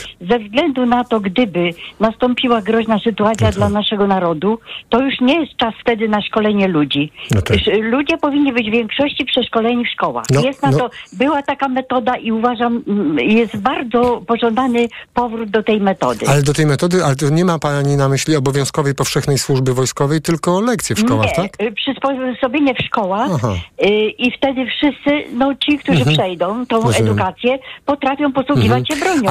A, a, wróćmy do tematu dzisiejszego e, e, programu. Czy pani uważa, że, że, że powinno być, łatwiejszy powinien być w Polsce dostęp do broni, tak żeby pani mogła sobie taką broń mieć? Nie, no powinna być selekcja, bo jednak y, warunki psychi- psychologiczne, psychiatryczne są bardzo ważne. No, a nie pani uważa, że Boże, pani by jakiś- otrzymałaby pani takie pozwolenie na broń? Pani? Ja bym otrzymała, ja, po, ja posługuję się bronią. A w jaki sposób się pani posługuje bronią? Potrafię, ale na, y, po prostu sportowo. Rozumiem. Ale ma, a ma Tak. pani broń w domu? że piękny sport. Aha. Nie, nie mam, nie potrzebuję mieć w domu, ale... Ale, a słyszała pani, pani pana Marcina, który mówił, że się boi o swoją rodzinę i chciałby w domu mieć broni. Co pani o tym sądzi? No ja wiem, ale to myślę, że są odpowiednie służby, które powinny zabezpieczyć y, no po prostu bezpieczeństwo społeczeństwa, a gdyby każdy miał broń, no to nie ma wtedy y, y, takiej możliwości weryfikacji. No nie daj Boże, ludzie Mhm, psychicznie y, jacyś stuknięci byliby mordercami potencjalnie dla no przyjemności. ta, pani Anno, a, u, a pani Anno, czy ja dobrze rozumiem, że pani by proponowała panu Marcinowi, żeby on zadzwonił na policję i powiedział, że czuje się zagrożony u siebie w domu, nie czuje się bezpiecznie, najbardziej, jak a, a nie najbardziej. żeby sobie, a nie proponowałaby pani mu, żeby sobie kupił y, pistolet albo karabin, tak? W ten, w ten sposób, No, tak? no wie pan, y, uważam, że pan y, świetnie poruszył tą sprawę, że taka sytuacja w domu, ta strzelanina mogłaby jej zagrozić jego rodzinie, że mogliby wszyscy zginąć. No dobrze, ale każdy ma prawo do swoich lęków. Pani Anno. Każdy z Tak. nas boi się tego, czego się boi. Tak, Dziękuję za Pani tak. głos. Wszystkiego dobrego życzymy. Pani Anna z Łodzi była z nami. 22 4 4 044. Pan Janusz z Kośminka. Dobry wieczór, Panie Januszu. No, kłaniam się nisko. Słuchamy Pana. Wie pan, na początek chyba obrażę pana rozmówcę, pana Dziambora, bo słyszałem, że on jest gwiazdą tej prawicy wolnościowej, ale na Boga. Tak słabej, tak miałkiej rozmowy tym, e, z tego głośnika nie słyszałem dawno. Nie wiem, czy pan Dziambor nie czuje tematu. Po prostu może pan go źle wybrał jako rozmówca, może w innym temacie byłby lepszy, ale to po prostu... Panie Januszu, być może jest lepsza twarz tego problemu w Polsce niż dostęp do, do bro, y, kwestii dostępu do broni, ale jest dla nas nie, nieosiągalna. Są politycy w tej partii, którzy bardziej chcą e, tą kwestię... To, e, no, to już wolałbym, żeby pan zaprosił, czy pan zaprosił faceta, który powie karabin w każdym domu. Prawo człowieka. Grzegorz Braun. I naprawdę ciężko, pa, pan Dziambor tak się pan mówił, że Mhm. dobra, kończmy to z panem Dziamborem. Wie pan, znowu być może Mhm. obrażę kogoś w tym kolejnym wątku, bo na temat tych okropnych wydarzeń e, w Poznaniu, Mhm. no chciałbym trochę powiedzieć w stylu Johnny Oliviera, tak, znanego dziennikarza prześmiewcy z USA, no ale polskie warunki e, radiowe nie pozwalają, byłaby kolejna kara Mhm. e, pewnie dla, dla, dla stacji. Trzecia, trzecia rzecz jest taka, że tak naprawdę e, z wyznawcami broni palnej ciężko jest, nie da się racjonalnie dyskutować. Odnoszę wrażenie, że stosunek do broni palnej, do posiadania, chęć posiadania, to jest jakiś stosunek mistyczno-religijny. No zaraz, padają- ale chwileczkę, Panie Januszu. Pan Marcin zadzwonił, powiedział, ja czuję się e, zagrożony, czy ch- chciałbym za, zadbać o bezpieczeństwo mojej rodziny, chcę mieć broń w domu. Tak, Tak, tak. powiedział. I, to, I chyba ktoś ma prawo tak to czuć. rzadko, rzadko przechodzę do pana Marcina, do słuchaczy, ale zwykle pada przykład, tak? Przykład, pan Dziamor mówi, że będziemy się bronić przed Rosjanami, jeżeli będzie każdy miał Glocka w Tak. domu, jak pan, ten, kto zastrzelił kolegę panu Dziamborowi. To jeżeli każdy będzie miał Glocka, to się ob, Rosjanie Iskanderów i Kinżałów nie użyją przeciwko Polsce. Pan e, Marcin bodajże użył przykładu, że w jego dzielnicy była matka z dzieckiem e, w ogródku, tak? I ktoś wskoczył, przystawił nóż i, i co? I gdyby ona miała pistolet przy sobie, to co ona, ona by go użyła? Czy jak siedzi do piaskownicy z dzieckiem we własnym ogródku, to się Glocka trzyma, nie wiem, w torebce, w kaburze, w, w piasek się kładzie? Nie. Więc za każdym razem znajdzie się taki przykład, e, który jest, jakby powiedzieć, z czapy wzięty, który ma udowadniać, że jest to niezbędne. Tak? Ale to właśnie, dobrze, ale panie Januszu, czyli zejdźmy z tego poziomu, pozi- poziomu racjonalnego, bardzo proszę. Jak pan mówi, że wyznawcy tej teorii, e, oni w bardzo charakterystyczny sposób jej bronią, czyli pan, ja rozumiem, nie, nie chodzi o racjonalną argumentację, tylko chodzi o przekonanie, że po prostu chcia, ludzie powinni mieć broń, tak? Tak jak w Stanach jest to traktowane raczej już jako część kultury, a nie temat. To jest e, religijno-kulturowy stosunek do broni. I trochę, trochę mnie martwi pan słuchacz, który ma 46 lat, jest nieco młodszy ode mnie, mam 51, tak. Ale ja się nie boję, mając tr- tr- trójkę dzieci, dom, pracę, wszystko. A Kośminek nie należy do najlepszych dzielnic w Lublinie. Że z najgorszych dzielnic w Lublinie. I to jest być może kwestia też, jeżeli ktoś jest bardzo zastrachany, bardzo niepewny swojego otoczenia, być może powinien, nie wiem, zażyć psychoterapii, Oj, no już, no panie Januszu, no ale no już nie w ten sposób. No pan Marcin ma prawo do, do tego, że tak się czuje. On po prostu tak się czuje, tak widzi świat, tak widzi innych ludzi. Tylko, tylko ja tu wyciągam przykład z kieszeni. Ktoś bardzo przestraszony, być może zbyt często by wyciągał tego bloka z kieszeni. Wymachiwał, ale kończę już, Mhm. bo zwykle pan mnie pogania, a ja zapowiadam, że kończę. Podam przykład, bo też się lu- lubię pracować na przykładach. Nie takich, że prawda, gdyby matka z dzieckiem miała rewolwer, to by zastrzeliła siedmiu bandziorów sześcioma kulami. Wie pan, lipiec. Mamy lipiec, tak? Wkrótce będzie 22 lipca, znana rocznica, e, ważna dla lewicy. Mianowicie rocznica, rocznica masakry na wyspie Utoja. E, e, niejaki pan Breivik kupił zupełnie legalnie karabin szturmowy Ruger w swoim kraju, argumentując w pozwoleniu, że będzie odstrzeliwał na swojej farmie, której chyba zresztą nie miał, nikt to nie sprawdził, szkodniki. Kupił również pistolet, Glocka, Glocka również kupił. I w ciągu kilkudziesięciu minut, czy stu kilkudziesięciu minut, z tej absolutnie legalnej broni zamordował bodajże 68 dzieciaków na ob- ob- obozie jakimś letnim dla, e, na wyspie Utoja i jeszcze funkcjonariusza nieuzbrojonego, który e, obstawiał ten obóz i jeszcze kilka takich rzeczy. To jest przykład nie, z- z tylko z życia, historii.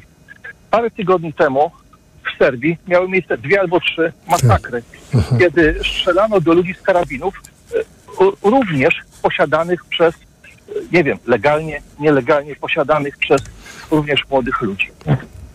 Także, wie pan, to, to, to są fakty. I pośród tych tysięcy albo setek tysięcy e, panów Marcinów z Warszawy, którzy trzymaliby pistolet e, w swojej szafie, Żeby się czuć bezpieczniej. Się jeden Breivik, trafi się jeden Breivik, który równie legalnie kupi pistolet i to już nie będzie wtedy.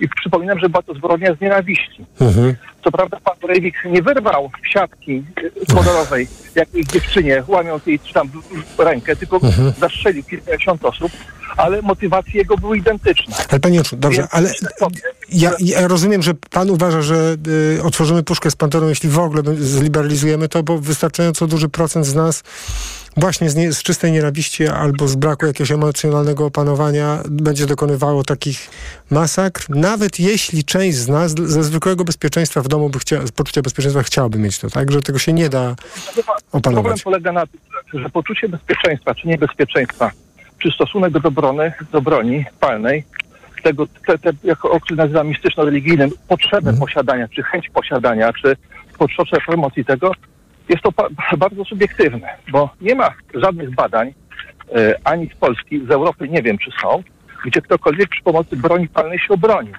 Są natomiast liczne przypadki, gdzie e, w, e, w krajach, gdzie jest ol- olbrzymie zagęszczenie broni palnej, na przykład masakra w Las Vegas, jak pan pamięta, być może lub nie, Mhm. Czek. gdzie w tym stanie dostęp do broni jest absolutnie powszechny. Facet z karabinem AR-16, AR-16, AR-15, to jest taka szturmowa wersja e, karabinu amerykańskiego wojskowego, walił z okna hotel, hotelowego i zabił ze 200 osób, wie pan. I, i, i, co z tego? Być może w tym tłumie byli ludzie, którzy mieli rewolwery, bloki, smysłowne, wszystko mogli mieć w kieszeni.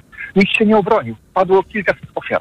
Więc to jest bójda na resorach, że posiadanie broni w domu kogokolwiek zabezpiecza. Panie Jaczu, nie, nie ma na to powodu. Rozumiem, Natomiast ale dajmy jeszcze szansę innym słuchaczom. Bardzo, Na to Aha. posiadanie broni w domu powoduje strzelaniny, masakry i rzezie. Dziękuję Bardzo dziękuję za Pana głos. Pan Janusz z Kośminka był z nami. E, pan Jerzy z Lublina. Dobry wieczór, Panie Jerzy. Dobry wieczór, Panie Jerzy. Czy my się słyszymy? E, Dzień dobry, ale to nie pani Jerzy Barbara. A, a, ach, to przepraszam. To, ale witamy na antenie. To, to zaszła pomyłka na linii komunikacyjnej u nas w radiu. Proszę mówić.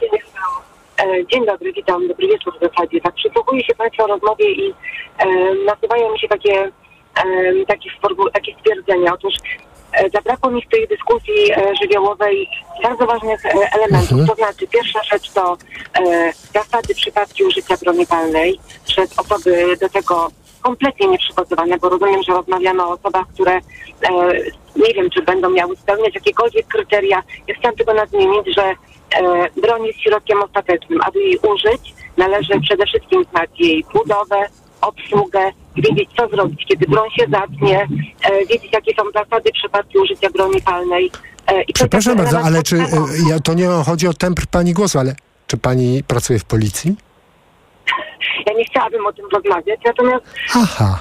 dla, dla mnie osobiście jako obywatelki, mieszkanki e, tego kraju, ja uważam, że dostęp do broni palnej w naszym kraju jest w zasadzie powszechny i każdy, kto spełni odpowiednie kryteria, tę broń może nabyć. Czyli, a zaraz, zaraz, czyli pani by nie liberalizowała dostępu do broni, tak jak... To, teraz, rozumiem, rozumiem. Absolutnie, ponieważ prawo, które obowiązuje w Polsce, nie zakazuje posiadania broni palnej. Ono tylko określa, kto tę broń może w domu posiadać. Jakie ten, jakie ten człowiek powinien spełnić warunki. Czyli rozumiem, musi tak. Mhm. i tak dalej, tak? Ale- ale- to nam daje minimalną gwarancję, jeszcze skończę myśl, Tak. minimalną gwarancję tego, że przekazujemy broń osobie, która spełnia jakieś kryteria. Mało tego, taka osoba jest kontrolowana, czyli mamy nadzór nad tą osobą i to Mhm. nie jest ograniczenie praw człowieka. To, jest- to jest uwarunkowane przepisami i w mojej ocenie e, to daje też nam poczucie jako obywatelom bezpieczeństwa. Bo weźmy teraz sobie pod uwagę e, taką sytuację. Przecież wiemy, że żyjemy w czasach, e, gdzie młodzież, młodzi ludzie, ale także i dorośli żyją w świecie wirtualnym. Przysiągnięci grami e, komputerowymi bardzo Tak. często agresywnymi, gdzie e, zabijający się na potęgę e, prawda, e, postaci w tych, w tych grach. E, I teraz weźmy pod uwagę to, że młody człowiek e, bardzo często myli rzeczywistość e, z fikcją, tak? I teraz jaką mamy gwarancję, że ktoś, kto jest nabudowany złą energią, zły e, i, żyje w tym świecie wirtualnym, mając dostęp do broni palnej, nie wyjdzie na ulicę i tej frustracji swojej gdzieś nie wyładzi. Bardzo, bardzo, bardzo ważny argument. Tylko pytanie do pani brzmi tak. Skoro dzwonił do nas 15 minut temu pan Marcin, który powiedział, że się obawia o bezpieczeństwo swoje i swojej rodziny i chciałby mieć w prosty sposób dostępną broń, którą trzymałby w domu, powiedział w sejfie. Jak pani to widzi? Dokładnie, widzę, ten pan ma absolutnie e, pełne możliwości do tego, aby tako, o taką broń się ubiegać i na to zezwalają mu obecnie obowiązujące w Polsce przepisy. Rozumiem, ale trochę mnie pani rozczarowuje. Myślałem, że pani odpowie inaczej, że pani powie, jeśli uważa, że coś mu grozi, to niech zadzwoni na policję. A pani mówi, jeśli uważa, że coś mu grozi, to niech sobie kupi pistolet. Nie, nie, nie, absolutnie nie. E, Proszę nie iść tą drogą. Ja uwa- jeżeli chodzi e, o wypowiedź tego pana, dokładnie go słuchałam. To jest Aha. pan, który mówił o tym ogródku, dzieciach i tak, Tak, dalej. tak, tak. E, Straszna historia. Oczywiście każdy z nas, kiedy czuje się zagrożony, ma prawo ma, ma prawo, oczywiście, że ma prawo zadzwonić na najbliższą jednostkę policji, prosić o pomoc, bo czuje się zagrożony. I na pewno taka pomoc zostanie mu udzielona. Natomiast jeżeli e, w kontekście tego, co, o czym mówił pan e, Marcin, e, jeżeli on chce tę broń trzymać w sejfie, w domu, Mhm. czyli e, spełnia te wszystkie warunki, jak najbardziej może teraz e, o taki e, wniosek złożyć do, e, do odpowiednich służb i taka broń mu zostanie przydzielona pod warunkiem, że spełni te określone w, e, ustawie kryteria. I to jest, e, wydaje mi się, to, co mamy teraz, czyli przepisy, które obowiązują, są jak najbardziej odpowiednie do tego, aby broń nie trafiała do osób przypadkowych, I dzięki temu e, osoby właśnie, które nie powinny broni mieć w ogóle w rękach, nawet procy niekie niejednokrotnie, nie będą stwarzały zagrożenia dla nas wszystkich. Czas nas goni, E, także musimy kończyć naszą rozmowę, ale bardzo, bardzo pani dziękuję za to, że pani do nas zadzwoniła. Ja Pani, również Państwu pani- dziękuję. Życzę miłego popołudnia. Dziękujemy Koniec. bardzo, do widzenia, dobranoc. Pani Barbara była z nami, za minutę godzina 21, za minutę informacje Radio Tok FM, a po informacjach kolejne Państwa głosy, głosy słuchaczy i słuchaczek Radio Tok FM. Jedna trzecia osób w Polsce chce ułatwienia dostępu do broni palnej, reszta, prawie dwie trzecie jest przeciwko. A ty, drogi słuchaczu, droga słuchaczko, 22 44 044 to jest numer telefonu do Radio Tok FM. Za minutę informacje, po informacjach kolejne Państwa głosy. Mikrofon, Tok FM. Tok FM. Reklama. Ale chwileczkę, bo w Biedronce są biedronkowe oszczędności. Do środy. Piwo Harnaś, puszka 500 ml, tylko złoty 99 za puszkę przy zakupie sześciopaku z kartą Moja Biedronka. Limit dzienny 24 puszki na kartę. Szczegóły na biedronka.pl. Reklama. Radio Tok FM. Pierwsze radio informacyjne. Wtorek, 18 lipca, minęła 21. Informacje Tok FM. Karolina Wasielewska. Zakończyły się oględziny wraku Cessny, która rozbiła się na lotnisku w Chrycynnie na Mazowszu. Minister rolnictwa nie jest w stanie odpowiedzieć na pytanie, jakie skutki dla Polski ma zerwanie przez Rosję umowy zbożowej. W Warszawie rodzice i nauczyciele będą mogli nauczyć się, jak zapobiegać samobójstwom wśród młodzieży. Wrak Cessny, która rozbiła się na lotnisku w Hercynnie, odholowany do hangaru. Wcześniej służby zakończyły oględziny. Po kilkugodzinnej akcji strażacy wydobyli resztki samolotu, który wczoraj wieczorem wbił się w hangar. Zginęło pięć osób, a osiem zostało rannych. Akcja zabezpieczania Cessny trwała kilka godzin, ponieważ paliwo musiało ścieknąć do specjalnych zbiorników, żeby nie przedostało się do gleby. Naczelny Sąd Administracyjny uchylił postanowienie Warszawskiego Wojewódzkiego Sądu Administracyjnego o wstrzymaniu wydobycia w kopalni Turów. W USA przychylił się do opinii ekologów, że kopalnia węgla brunatnego szkodzi środowisku. Rząd, a teraz i NSA twierdzą jednak, że ewentualne wstrzymanie wydobycia godzi w bezpieczeństwo energetyczne oraz interes publiczny. Wyrok komentowała w TOK FM Agnieszka Stupkiewicz z Fundacji Frank Bolt. W związku z tym, że uważamy, że jak najszybsze wstrzymanie prac, które w taki sposób negatywny szkodzą środowisku i ludziom, e, jest jak najbardziej zasadne. Wnosiliśmy o wstrzymanie wykonania tej decyzji środowiskowej na czas postępowania. I ta decyzja dzisiaj zamknęła ten etap sprawy, czyli Mhm. rozstrzygnęła negatywnie dla nas. Koncesja zakładów Turów na wydobycie węgla wygasa w 2044 roku. Co może się wydarzyć w Polsce po tym, jak Rosja zerwała umowę zbożową z Ukrainą? W odpowiedzi na to pytanie minister rolnictwa rozkłada ręce.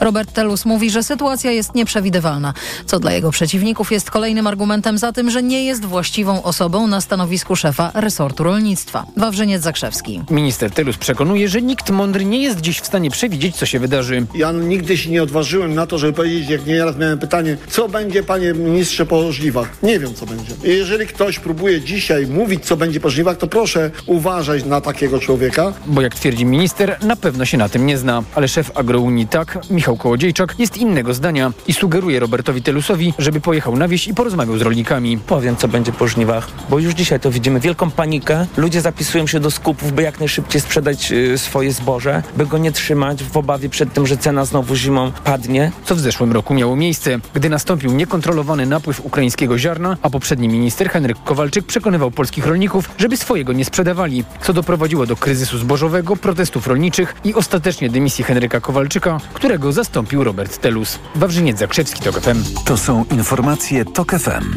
Warszawa będzie mieć program zapobiegania samobójstwom młodych. Cykl szkoleń dla nauczycieli i rodziców to jeden z projektów, które wygrały w tegorocznej edycji budżetu obywatelskiego. Zdobył ponad 18 tysięcy głosów. Czego nauczą się uczestniczki i uczestnicy szkoleń? O tym Dominik Kuc z Fundacji Growspace, autor projektu. Dzięki temu będą mogli nie tylko wychwycać wcześniej zachowania, które mogą być żółtym światłem, ale także nauczą się tego, w jaki sposób rozmawiać z osobą w kryzysie, w jaki sposób wykorzystać też zasoby w mieście. Fundacja Growspace od miesięcy apeluje do rządu o podobne programy w szkołach w całej Polsce, na razie bez skutku. Pytanie, czy to społeczeństwo ma się mobilizować, żeby taki temat przepchnąć, czy powinniśmy jednak podjąć działania odgórne. Młode osoby, które potrzebują wsparcia w kryzysie mogą skorzystać z telefonu zaufania Fundacji Dajemy Dzieciom Siłę 116 111 lub telefonu Rzecznika Praw Dziecka 800 12 12 12. Wielokilometrowe korki niemal codziennie tworzą się na obwodnicy Trójmiasta. Trasa, która z definicji powinna być szybszym sposobem na poruszanie się po okolicach Gdańska, Sopotu i Gdyni, w ostatnich tygodniach raczej nie jest dla kierowców atrakcyjną alternatywą. Latem są na niej remonty, a jej popularność wzrasta, bo korzystają z niej także turyści.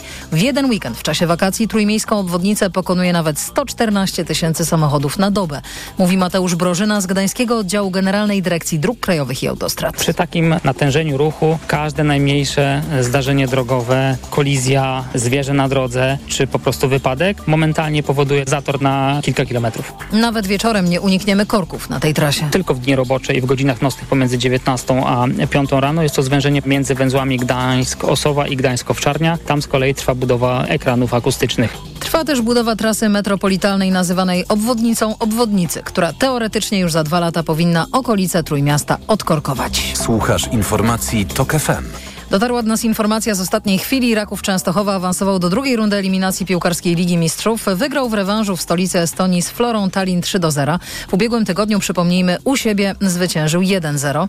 I to nie koniec e, doniesień ze świata piłki nożnej. Krzysztof Piątek, piłkarzem Istanbulu Baraksehir z klubem, który poprzednie rozgrywki tureckiej Superligi zakończył na piątym miejscu. 28-letni napastnik podpisał trzyletni kontrakt. Jutro Piątek ma wystąpić na konferencji prasowej swojej nowej drużyny. Na tym kończymy to wydanie informacji. Kolejne w TOK FM o 22. Pogoda. Środa będzie nieco chłodniejsza niż sam początek tygodnia. Wszędzie możliwe przelotne opady deszczu i burze. Przede wszystkim na Pomorzu, Dolnym Śląsku oraz Lubelszczyźnie. Termometry pokażą maksymalnie 29 stopni w Rzeszowie i Wrocławiu, 28 w Łodzi i Warszawie, 27 w Krakowie i Poznaniu, 25 w Białymstoku i Olsztynie, 23 w Szczecinie i 21 w Trójmieście. Radio TOK FM.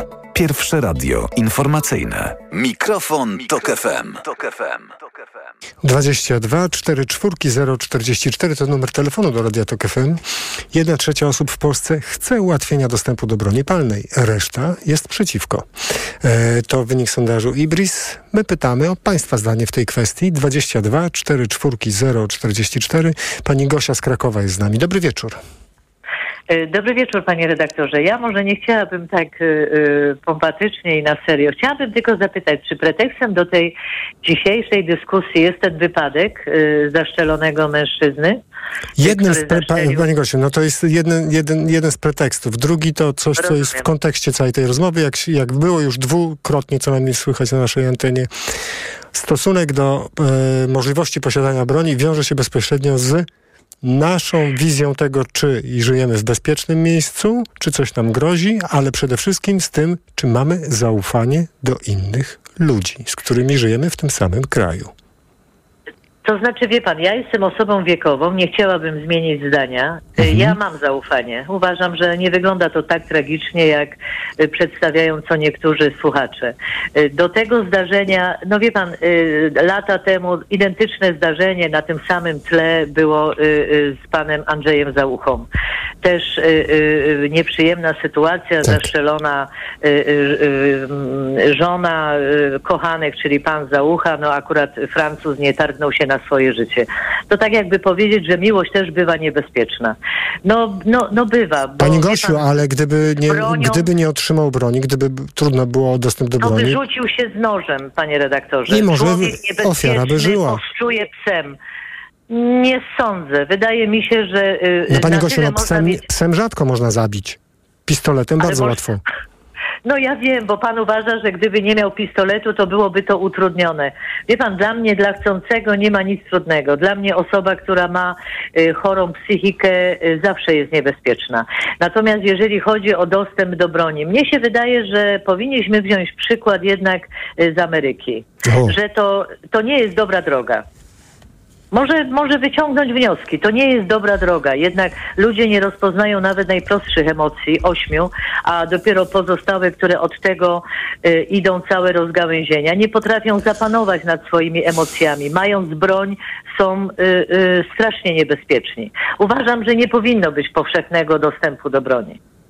Rozumiem. A Pani Takie, takie ale, jest moje zdanie. rozumiem, ale co, obawiałaby się Pani, jak rozumiem, tego, że część osób, y, y, które są w Pani otoczeniu w sytuacji jakiegoś stresu albo problemów różnego rodzaju, mogła po prostu użyć broni, y, a tak... Tak, nie dlatego, że się ich boję, nie dlatego, że nie mam do nich zaufania. Rozumiem. Dlatego, że uważam, jak ogromna jest złożoność psychiki ludzkiej i jak, jak człowiek nigdy nie może powiedzieć, jak by postąpił w danej sytuacji. Wie pan, to nawet w kontaktach międzyludzkich takie zdanie, ja bym w twojej sytuacji będziesz, to Mhm. porozmawiamy. To nie jest takie proste.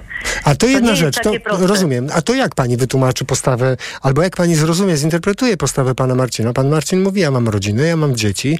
U mnie w tym miejscu, gdzie mieszkam, zdarzył się jakiś wypadek parę e, lat temu, nie, który... Wiem, ja to słyszałam. No no Panie właśnie. redaktorze, przy... Mhm. dobrze, to ja panu powiem. Radio, pan redaktor, powinien pan uczyć ludzi tego, co mnie uczy. Pan uważa, że nie należy oceniać. Nie będę oceniać tej osoby. Nie będę y, mówić, co naprawdę o tym sądzę, bo musiałabym ocenić. Dla mnie to są, proszę pana, odbiegając od tego słuchacza, sceny z amerykańskiego filmu. Ja, y, mój dom, y, to stwierdzenie, y, mój dom, moje królestwo i tak dalej. I ja nie lubię takiego patosu. Nie przesadzajmy. Są ludzie, którzy dawniej, ja jestem z czasu, gdzie ktoś wchodził do czyjegoś ogrodzenia, pytał o drogę do wsi czy do miasta i tak dalej. Teraz jest układ ściśle zamknięty i ten pan uważa, że wszyscy mu zagrażają. Ja tak nie sądzę. Uważam, że ten pan ma to y, wydumane, wygórowane, takie jak na amerykańskim A filmie. miała pani nie oceniać. No właśnie, no i widzi No, pan, cały no. czas się uczy. I tak to jest, Może ale- się kiedyś nauczy. no właśnie, Ale no. tak, ale bardzo dziękuję, że pani do nas zadzwoniła. Bardzo dziękujemy za ten głos. Pani Gosia z Krakowa była z nami, pan Michał z Kościana. Dobry wieczór, panie Michale. Dobry wieczór. Witam, Słuchamy, witam słuchamy pana. Słuchamy pana. Ja powiem panu redaktorowi tak, ja jestem byłym żołnierzem zawodowym, miałem z bronią do czynienia różnego rodzaju. I to, co słucham, to po prostu nie będę tak tutaj moja przedmówczyni oceniał, ale ludzie sobie nie zdają sprawy po prostu z tego, co to jest broń w ogóle. Bo tutaj chyba jakaś pani funkcjonariuszka też mówiła, bo tam o obsłudze broni o tym, yy, ale tu chodzi o sprawę po prostu, czy ludzie sobie zdają w ogóle sprawę z tego, co to znaczy strzelić do drugiego człowieka. Obojętnie, obojętnie jaka sytuacja. Czy mnie napada w domu, czy mnie napada na ulicy, strzelić do drugiego człowieka. To jest bardzo proste, jeżeli się ogląda Brudnego Harego i innych, gdzie on tam łoi do z tej swojego Magnum tam 44 czy ile, do ludzi jak do kaczek, nawet mu powieka nie drgnie. I ludzie chyba mają takie, takie podejście do tego, że po prostu wyjmuje gnata i strzela, ale to nie jest tak proste. Ja mówię, ja się spotkałem parę razy w życiu i wolę, i wolałbym, żeby ludzie nie mieli tej broni, bo obecnie wykonuję zawód kierowcy. Bardzo często jestem na radiu CB i po prostu przy tej agresji, przy tym naładowaniu nienawiści ludzi, to ja sobie nie wyobrażę, jakby ludzie mieli broń, to panie redaktorze, to by była masakra na każdym parkingu, obojętnie gdziekolwiek. Zaraz by było ściąganie pognata i, że tak powiem krótko, w łepetynę, bo on ma rację. Przecież ludzie są tak znerwicowani, tacy nieobliczalni, że kategorycznie nie broni, kategorycznie ludziom nie dawać do ręki. Panie Michale, pan, pan radykalnie to ujmuje, ale rozumiem. Rozumiem i pana doświadczenia w, w, pozwalają panu właśnie taką tezę postawić. Pan Michał z Kościana, że jesteśmy jako społeczeństwo. Dziękuję bardzo za ten głos. Absolutnie zbyt zestresowani i zbyt przepełnieni agresją, żeby wyposażać nas w broń. A pan Aleksander z Gdyni. Dobry wieczór, panie Aleksandrze. Dobry wieczór. Dobry wieczór, Dzwonię z słuchamy. Gdyni. Witamy. Akurat jest takie, tak, tak się złożyło, że też jestem byłym żołnierzem zawodowym Mhm. I jestem zdecydowanie przeciwnikiem posiadania czy posiadania broni i łatwego dostępu do broni, bo e, posługiwanie się bronią palną, mam tutaj na myśli broń krótką, czyli pistolety, bo chyba nikt kałacznikowa nie, nie kupi w naszych warunkach. Jest samo posługiwanie się bronią mm, w dynamice, w- we stresie, w ruchu, w nieznaniu sytuacji, w której wyobrażamy sobie, że możemy tą broń użyć, no, no doprowadzi do tragedii, do strzelaniny i do no, można postrzelić nawet członka własnej rodziny, który gdzieś tam powiedzmy się e, no, zjawi. Tym bardziej użycie e, broni palnej krótkiej w domu, w pomieszczeniach zamkniętych. Tak, to jest, to jest trudne i warto by było też wysłuchać głosu profesjonalistów, którzy szkolą się właśnie w użyciu broni w tego typu warunkach. Ale tu będę trochę, tak- przepraszam panie Aleksandrze, będę trochę adwokatem Tak. diabła i kiedy rozmawiałem z posłem Arturem Dziamborem, to on powiedział, że chodzi Mhm. na strzelnicę yy, i on uważa, że właśnie szkolenia są ważne, że ludzie powinni się Tak. szkolić. Tylko, że pan Dziambor strzel, sta, strzelał z pozycji statycznej, stojąc, dzierżąc, trzymając broń oburącz albo jedną ręką, widział tarczę. Natomiast gdyby pan Dziambor był postawiony w sytuacji ciem, w mroku, e, w pomieszczeniu zamkniętym, w nieodpowiednim oświetleniu, zdenerwowany bardzo mocno i nie, miał, nie byłby świadomy sytuacji całkowitej, która go otacza. I miałby użyć broni, sądzę, że miałby z tym kłopoty i mógłby sobie no, narobić dużo kłopotu. To, to, A, to, a co dobrze, a panie. Aleksandrze, rozumiem, dobrze, że pan o tym wszystkim powiedział, tylko proszę jeszcze powiedzieć jedną rzecz. Kiedy pan słyszy takie głosy, deklaracje, no autentyczne deklaracje, e, no, pana Marcina na przykład, który do nas zadzwonił, że on po prostu czuje się zagrożony. Czuje się zagrożony i rozwiązaniem tej sytuacji zag- poczucia zagrożenia o, o, o, o, o siebie, o swoją rodzinę, o swoje dzieci, jest chęć posiadania w domu, w sejfie pistoletu. Co, co pan o tym sądzi? To znaczy, użył pan dobrego słowa, słowa poczucie.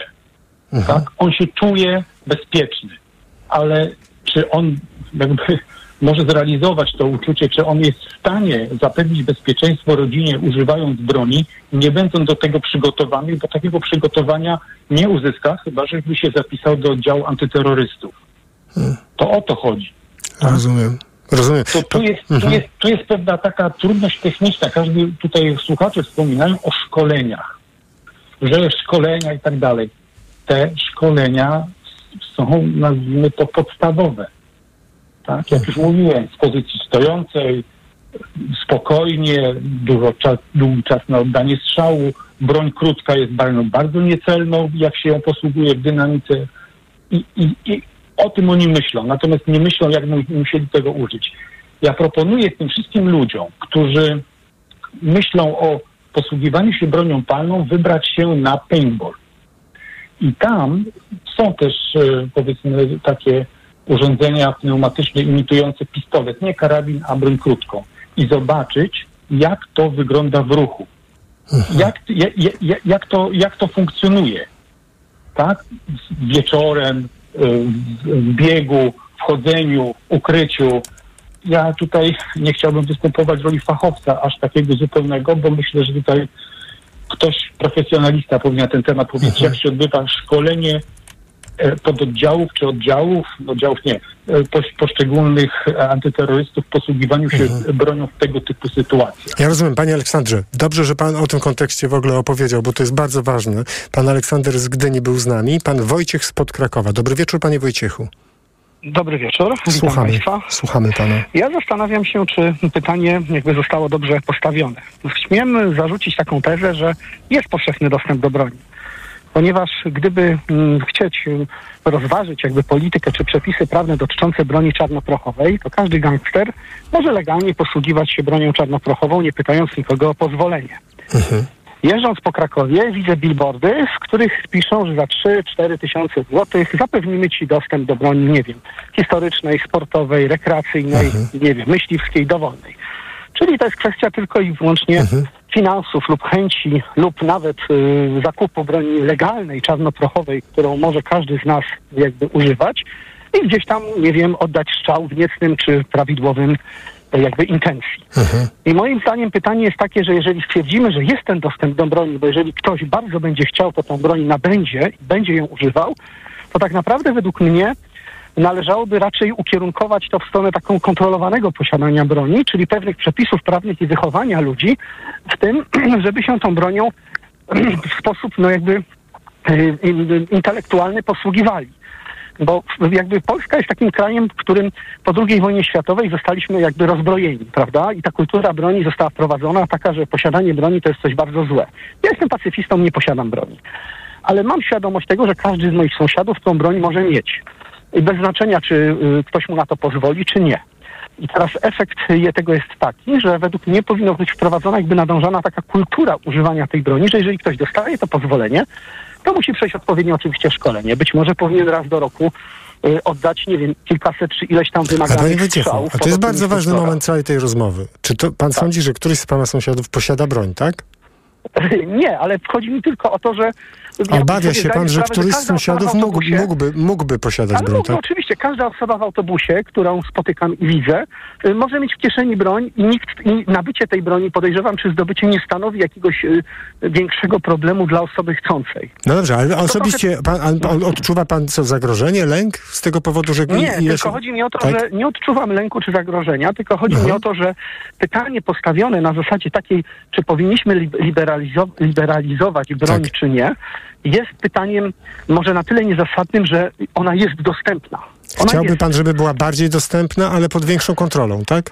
Chciałbym, żeby była kontrola, y, intensywna kontrola osób, którzy ją posiadają, czyli były wymagania właśnie szkolenia, być może tak jak przy prawo jazdy Mhm. albo przy, przy innych y, jakichś y, uprawnieniach, y, okresowe badania, y, dowód sprawności użycia tej broni, że ktoś ją rozumie. Ale myśli pan, żeby, żeby, to za, żeby to wyeliminowało osoby, które pod wpływem emocji, których nie brakuje przecież w naszym społeczeństwie, nie sięgnęłyby właśnie w nie, jak pan powiedział, w niecnym celu po broń? Znaczy po wyobraźmy prostu? sobie, że ktoś ma ten niecny cel i ma te emocje. No to jeżeli będzie chciał użyć broni, to on ją zdobędzie. Czy to zrobi kijem, pałką, No pistoletem, wie pan, w czy, przypadku czy. Emocjonalnych kłótni na, na, na drodze albo e, Przepisy. No to powinny w tym momencie racjonalnie przepisy, które takiego człowieka po prostu tak zblanszują, że... ale panie Wojciechu, no ale przecież w Stanach takim- są przepisy. I to są twarde, jednoznaczne. I mimo to dochodzi do masakr w szkołach, do strzelanin. Tam bardzo dużo ludzi ginie po prostu z, e, od, od broni palnej, ale No przepisy to jeżeli są. założymy, że, Mhm. że przepisy są jakie są obecnie w Polsce Mhm. i nie zmieniamy ich, no to w momencie, w którym byśmy tą tezę zostawili, że ona jest dostępna i te przepisy są takie, jakie są, czyli dalej mamy Mhm. tą, ten stan, który obecnie, obecnie funkcjonuje i uważamy, że jest on wypracowanym jakimś takim konsensusem Mhm. społecznym, to żeby zwiększyć to bezpieczeństwo ludzi, którzy są za kontrolowanym dostępem do broni, to mm, należałoby po prostu jakby bardziej rozwinąć tą kulturę posiadania broni dla tych osób, które jednak, mm, nie wiem, zdobyły się na to, że ją posiadają w dowolny sposób, no i w tym momencie kontrolować jej użycie na zasadzie Jeśli to jest problem, panie Wojciechu, czy pan pamięta taką sytuację, że ktoś użył broni ostatnio w Polsce w, w taki sposób, że miał ją e, e, właśnie w takim systemie, jak, jak pan mówi, tą czarnoprochową i, i skrzywił kogoś? Nie. Ja też tego nie pamiętam, więc wydaje mi się, że jedynym naszym problemem jest to, że jak nie ufamy sobie nawzajem, to część z nas może nie chcieć tej broni w No, w większym momencie, zakresie. y, Jeśli zacznie... się pan Aha. tezie, że ku tezie, że to posiadanie broni nie zwiększa zagrożenia, prawda? Dostęp. Nie wiem, pytam pana, bo wydaje mi się, Mhm. że jeśli rzeczywiście jest tak, jak pan mówi, to jakoś to nie przynosi żadnych negatywnych efektów. Chyba, że jest inaczej. Że, Mhm. że jednak my mamy, wbrew e, temu, co pan mówi, mały dostęp do broni tak naprawdę. Ludzie nie noszą ze sobą na co dzień broni w Polsce. Po prostu. Na pewno. No więc my nie mamy na razie tego problemu, o którym pan mówi, z brakiem szkolenia. Mm, Wchodzi pan do autobusu w Krakowie, jest pan przekonany, że ile osób w takim autobusie ma broń, według pana? Nie mam dla tego pojęcia, bo nikt jej No, nie wyciąga. Ale, za, ale w ogóle myśli pan o Ja tym? zakładam, że nikt. Ja też zakładam, że nikt. Znaczy nie wiem, ale zakładam, że nikt. No, ale ja, no więc panie Wojciechu, dobrze, że pan o tym powiedział, bo to jest kwestia w, w takim razie nie ilości broni, rodzaju broni, tylko naszego przekonania o tym, czy ludzie wokół nas ją mają. Mm, tak, ciekawy punkt widzenia. No to, to pan go tak, jak na, tak naprawdę tutaj sufluje nam wszystkim i to jest bardzo ciekawy wątek, bo, bo równie dobrze mógłbym zakładać nie tyle, czy mają broń, czy też nie, ale jak wchodzę do autobusu, to zastanawiam się, czy ktoś ma złe intencje, czy nie. Bez względu na to, czy ma broń, czy nie. Tak jakby to, to w ogóle nie dotyczy liczby, Założeniem cyfr. takiej kultury wychowania byłoby, Tak. czy tych szkoleń jest to, że jednak ta broń jest używana do samoobrony. Oczywiście nie, no, nie, nie skontrolujemy, zawsze będzie pijany kierowca, zawsze będzie ktoś łamał jakieś przepisy, zawsze ktoś użyje broni w sposób nielegalny.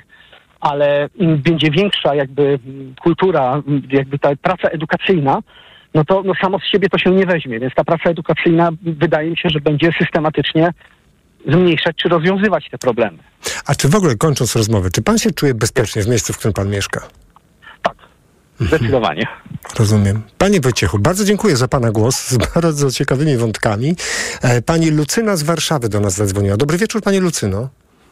Dobry wieczór. Słuchamy. E, wynika ze statystyki, czy też z sondażu, że mamy jedną trzecia, jedna trzecia społeczeństwa to kowboje, a pozostałe dwie trzecie to Indianie, tak?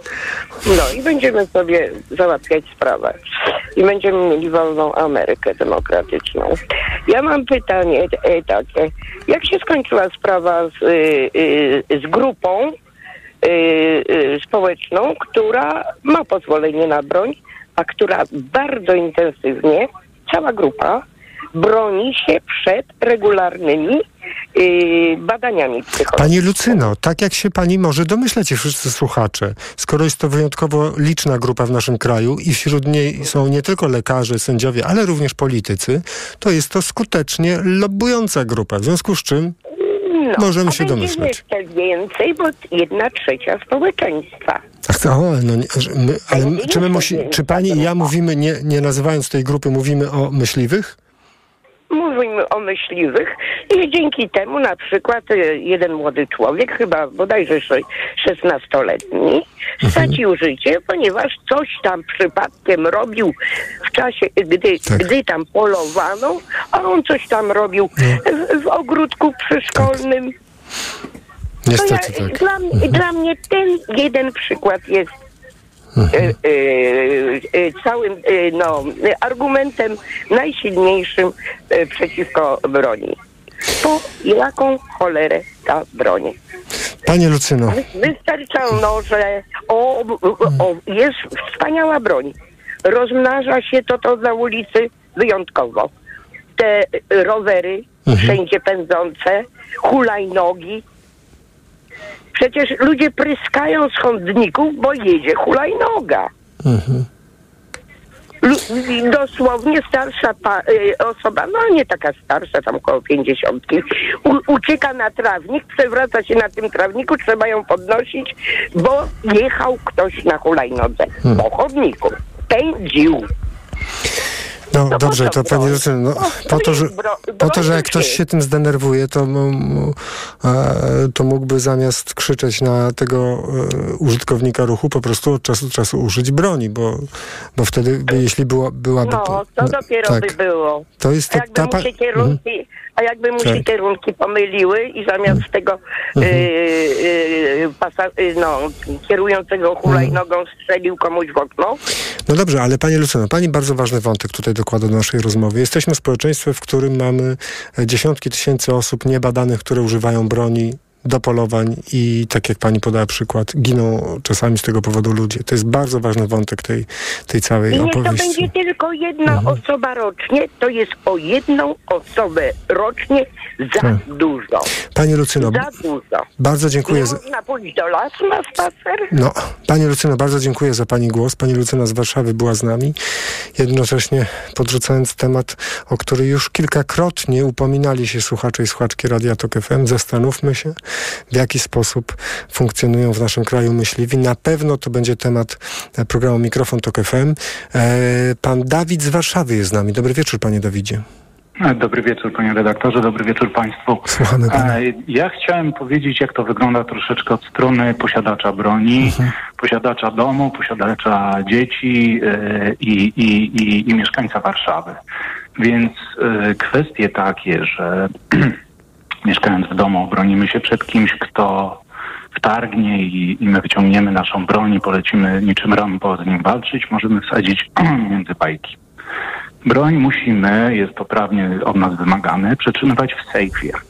Sejf ten też nie może być łatwo dostępny, więc zanim dobiegniemy do tego sejfu, no to y, chwilę nam to zajmie. Y, Broń powinna być rozładowana, więc zanim ją naładujemy, to też nam chwilę zajmie. E, Więc to tak w kwestiach praktycznych i jak to powinno wyglądać w kwestii obrony domu. Jeżeli chodzi o, o to, czy broń jest łatwo dostępna, czy trudno dostępna, uważam, że jest bardzo łatwo dostępna.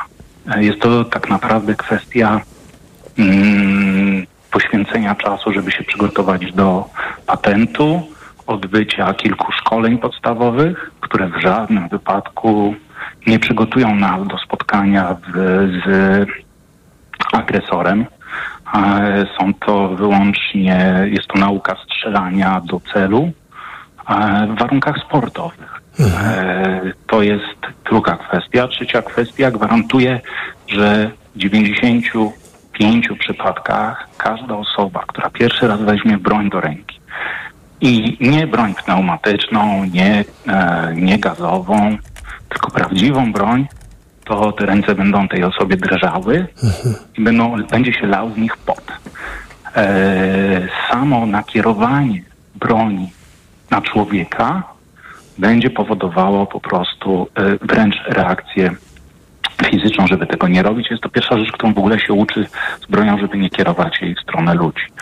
E, dodam też, że w przypadku, gdy e, z uwagi na to, że ja strzelam sportowo, ale też e, przechodziłem szkolenia, jeżeli chodzi o strzelanie taktyczne, to sytuacja, kiedy ktoś wyciąga broń, jest sygnałem dla nas, że ta broń zostanie użyta.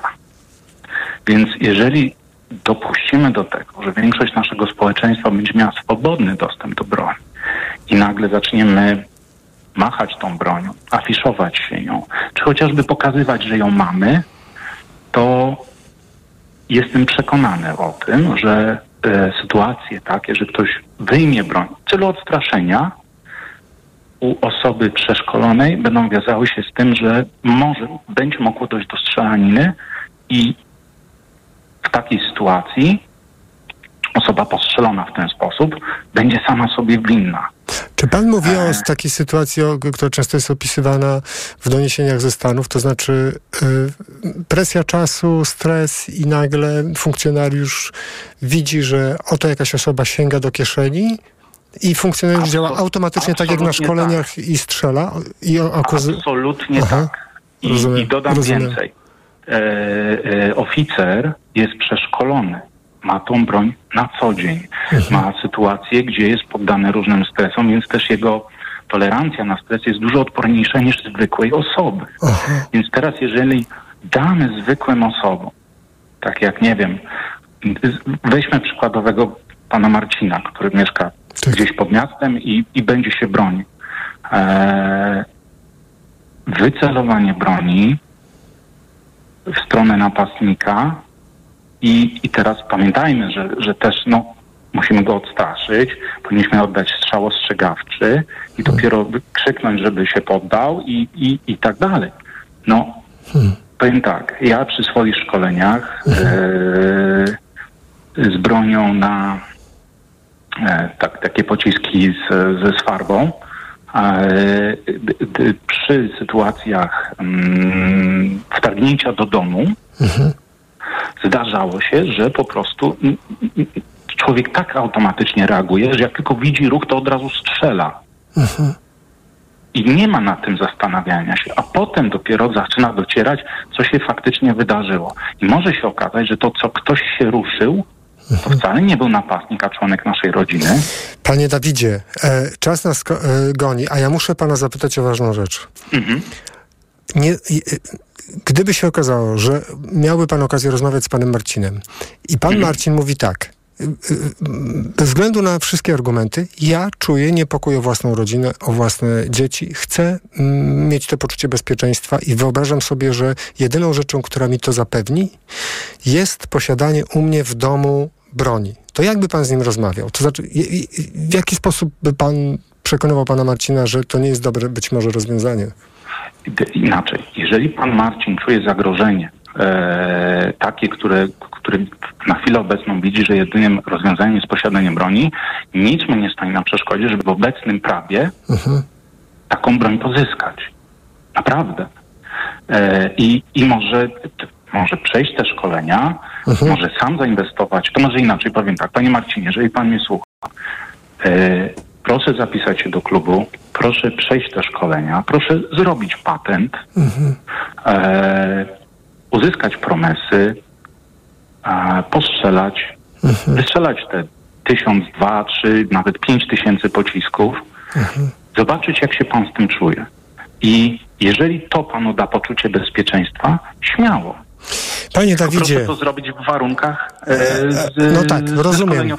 Rozumiem. I to, co pan mówi, brzmi niesamowicie spójnie i konsekwentnie, co nie zmienia faktu, że jestem głęboko rozczarowany tym, że tak jak przed godziną 21 funkcjonariuszka do nas zadzwoniła, chociaż nie chciała się przedstawić z jakichś służb, ale jednak, to, to w pierwszym odruchu tak nie zareagowała i pan też w pierwszym odruchu nie zareagował tak, y, że y, by poradzić panu Marcinowi, żeby porozmawiał z sąsiadami, razem z sąsiadami zgłosili się na policję, poprosili o dodatkowe patrole e, albo poprosili o instalację monitoringu. E, Ani pan, ani pani Barbara, która do nas dzwoniła, funkcjonariuszka, w pierwszym odruchu nie zareagowali w tak, jak wydaje mi się, że, że powinniśmy my wszyscy. Panie redaktorze, Czemu? to już tłumaczę czemu. Już tłumaczę czemu. Zakładam, że te e, czynności zostały wyczerpane. Rozumiem, rozumiem. Znaczy, rozumiem, że jesteśmy na etapie, kiedy pan Marcin Rozumiem. ma monitoring, ma, nie wiem, ma ochronę, Mhm. ma firmę ochroniarską, zapoznał się z sąsiadami, nie Mhm. wiem, e, terenował sztuki walki e, i, i, i, i wyczerpał te wszystkie postępy, wstępne rzeczy i nadal czuje się zagrożony. Rozumiem. No więc dobrze, panie Dawidzie, to bardzo dobrze, że pan do nas zadzwonił, bo to, o czym pan mówił, było niesamowicie istotne. Bardzo dziękuję za pana głos. Dziękuję, że pan do nas zadzwonił. To był pan Dawid z Warszawy. Bardzo dziękuję tym wszystkim, którzy wzięli udział w dzisiejszym programie o zaufaniu, o tym, jakim społeczeństwem jesteśmy, rozmawialiśmy w programie o tym, jacy są młodzi ludzie w Polsce, w programie, który też dotknął kwestii edukacji, radzenia sobie z emocjami i tak dalej, i tak czyli w skrócie progra programie, który dotyczył potencjalnego ułatwienia dostępu do broni palnej w naszym kraju. Jeśli ktoś z Państwa nie słuchał od początku, to zaczęliśmy od rozmowy z Arturem Dziamborem, posłem i prezesem Partii Wolnościowcy. To zapraszam na www.tokfm.pl i do aplikacji TokFM, żeby Państwo mogli odsłuchać e, rozmowę z, z posłem. Bardzo dziękuję tym, którzy do nas dzwonili, tym, którzy do nas pisali i tym, którzy e, komentowali i nadal komentują, bo niezwykle gorąca i wielowątkowa dyskusja na portalu Facebook, na e, profilu Radia Tok FM. E, dziękuję w imieniu Małgorzaty Wołczyńskiej i Martyny Lisy, które przygotowywały i wydawały dzisiejszy program w, w imieniu Macieja Golczyńskiego, który go realizował. A jednocześnie zapraszam Państwa, skoro dziś wtorek, już za 25 e, minut na informacje, a po nich Los Polandos, czyli niepolski punkt widzenia. Jeśli Państwo zamkną oczy i pomyślą sobie Erytrea, gdzie to jest? Hm, może gdzieś w Afryce? Dzisiejszym gościem programu Los Polandos, czyli niepolski punkt widzenia, jest pani Senaid e, z Erytrei właśnie. Jak to się stało, że e, nasza gościni znalazła się w Polsce? Jak pamięta swoje dzieciństwo i młodość w Erytrei? Jak pamięta e, mm, te doświadczenia, obrazy, klimaty? Mm, a jak Erytrea wygląda teraz? Jak Polska wygląda teraz. Na rozmowę z naszym gościem zapraszam po godzinie 22 w programie Los Polandus, czyli niepolski punkt widzenia. Mikrofon, Tok FM. Tok FM. Radio Tok FM. Pierwsze radio informacyjne. Reklama. Ale chwileczkę, bo w Biedronce są biedronkowe oszczędności. Do środy. Piwo Harnaś, puszka 500 ml, tylko złoty 99 za puszkę przy zakupie sześciopaku z kartą Moja Biedronka. Limit dzienny 24 puszki na kartę. Szczegóły na biedronka.pl. Reklama.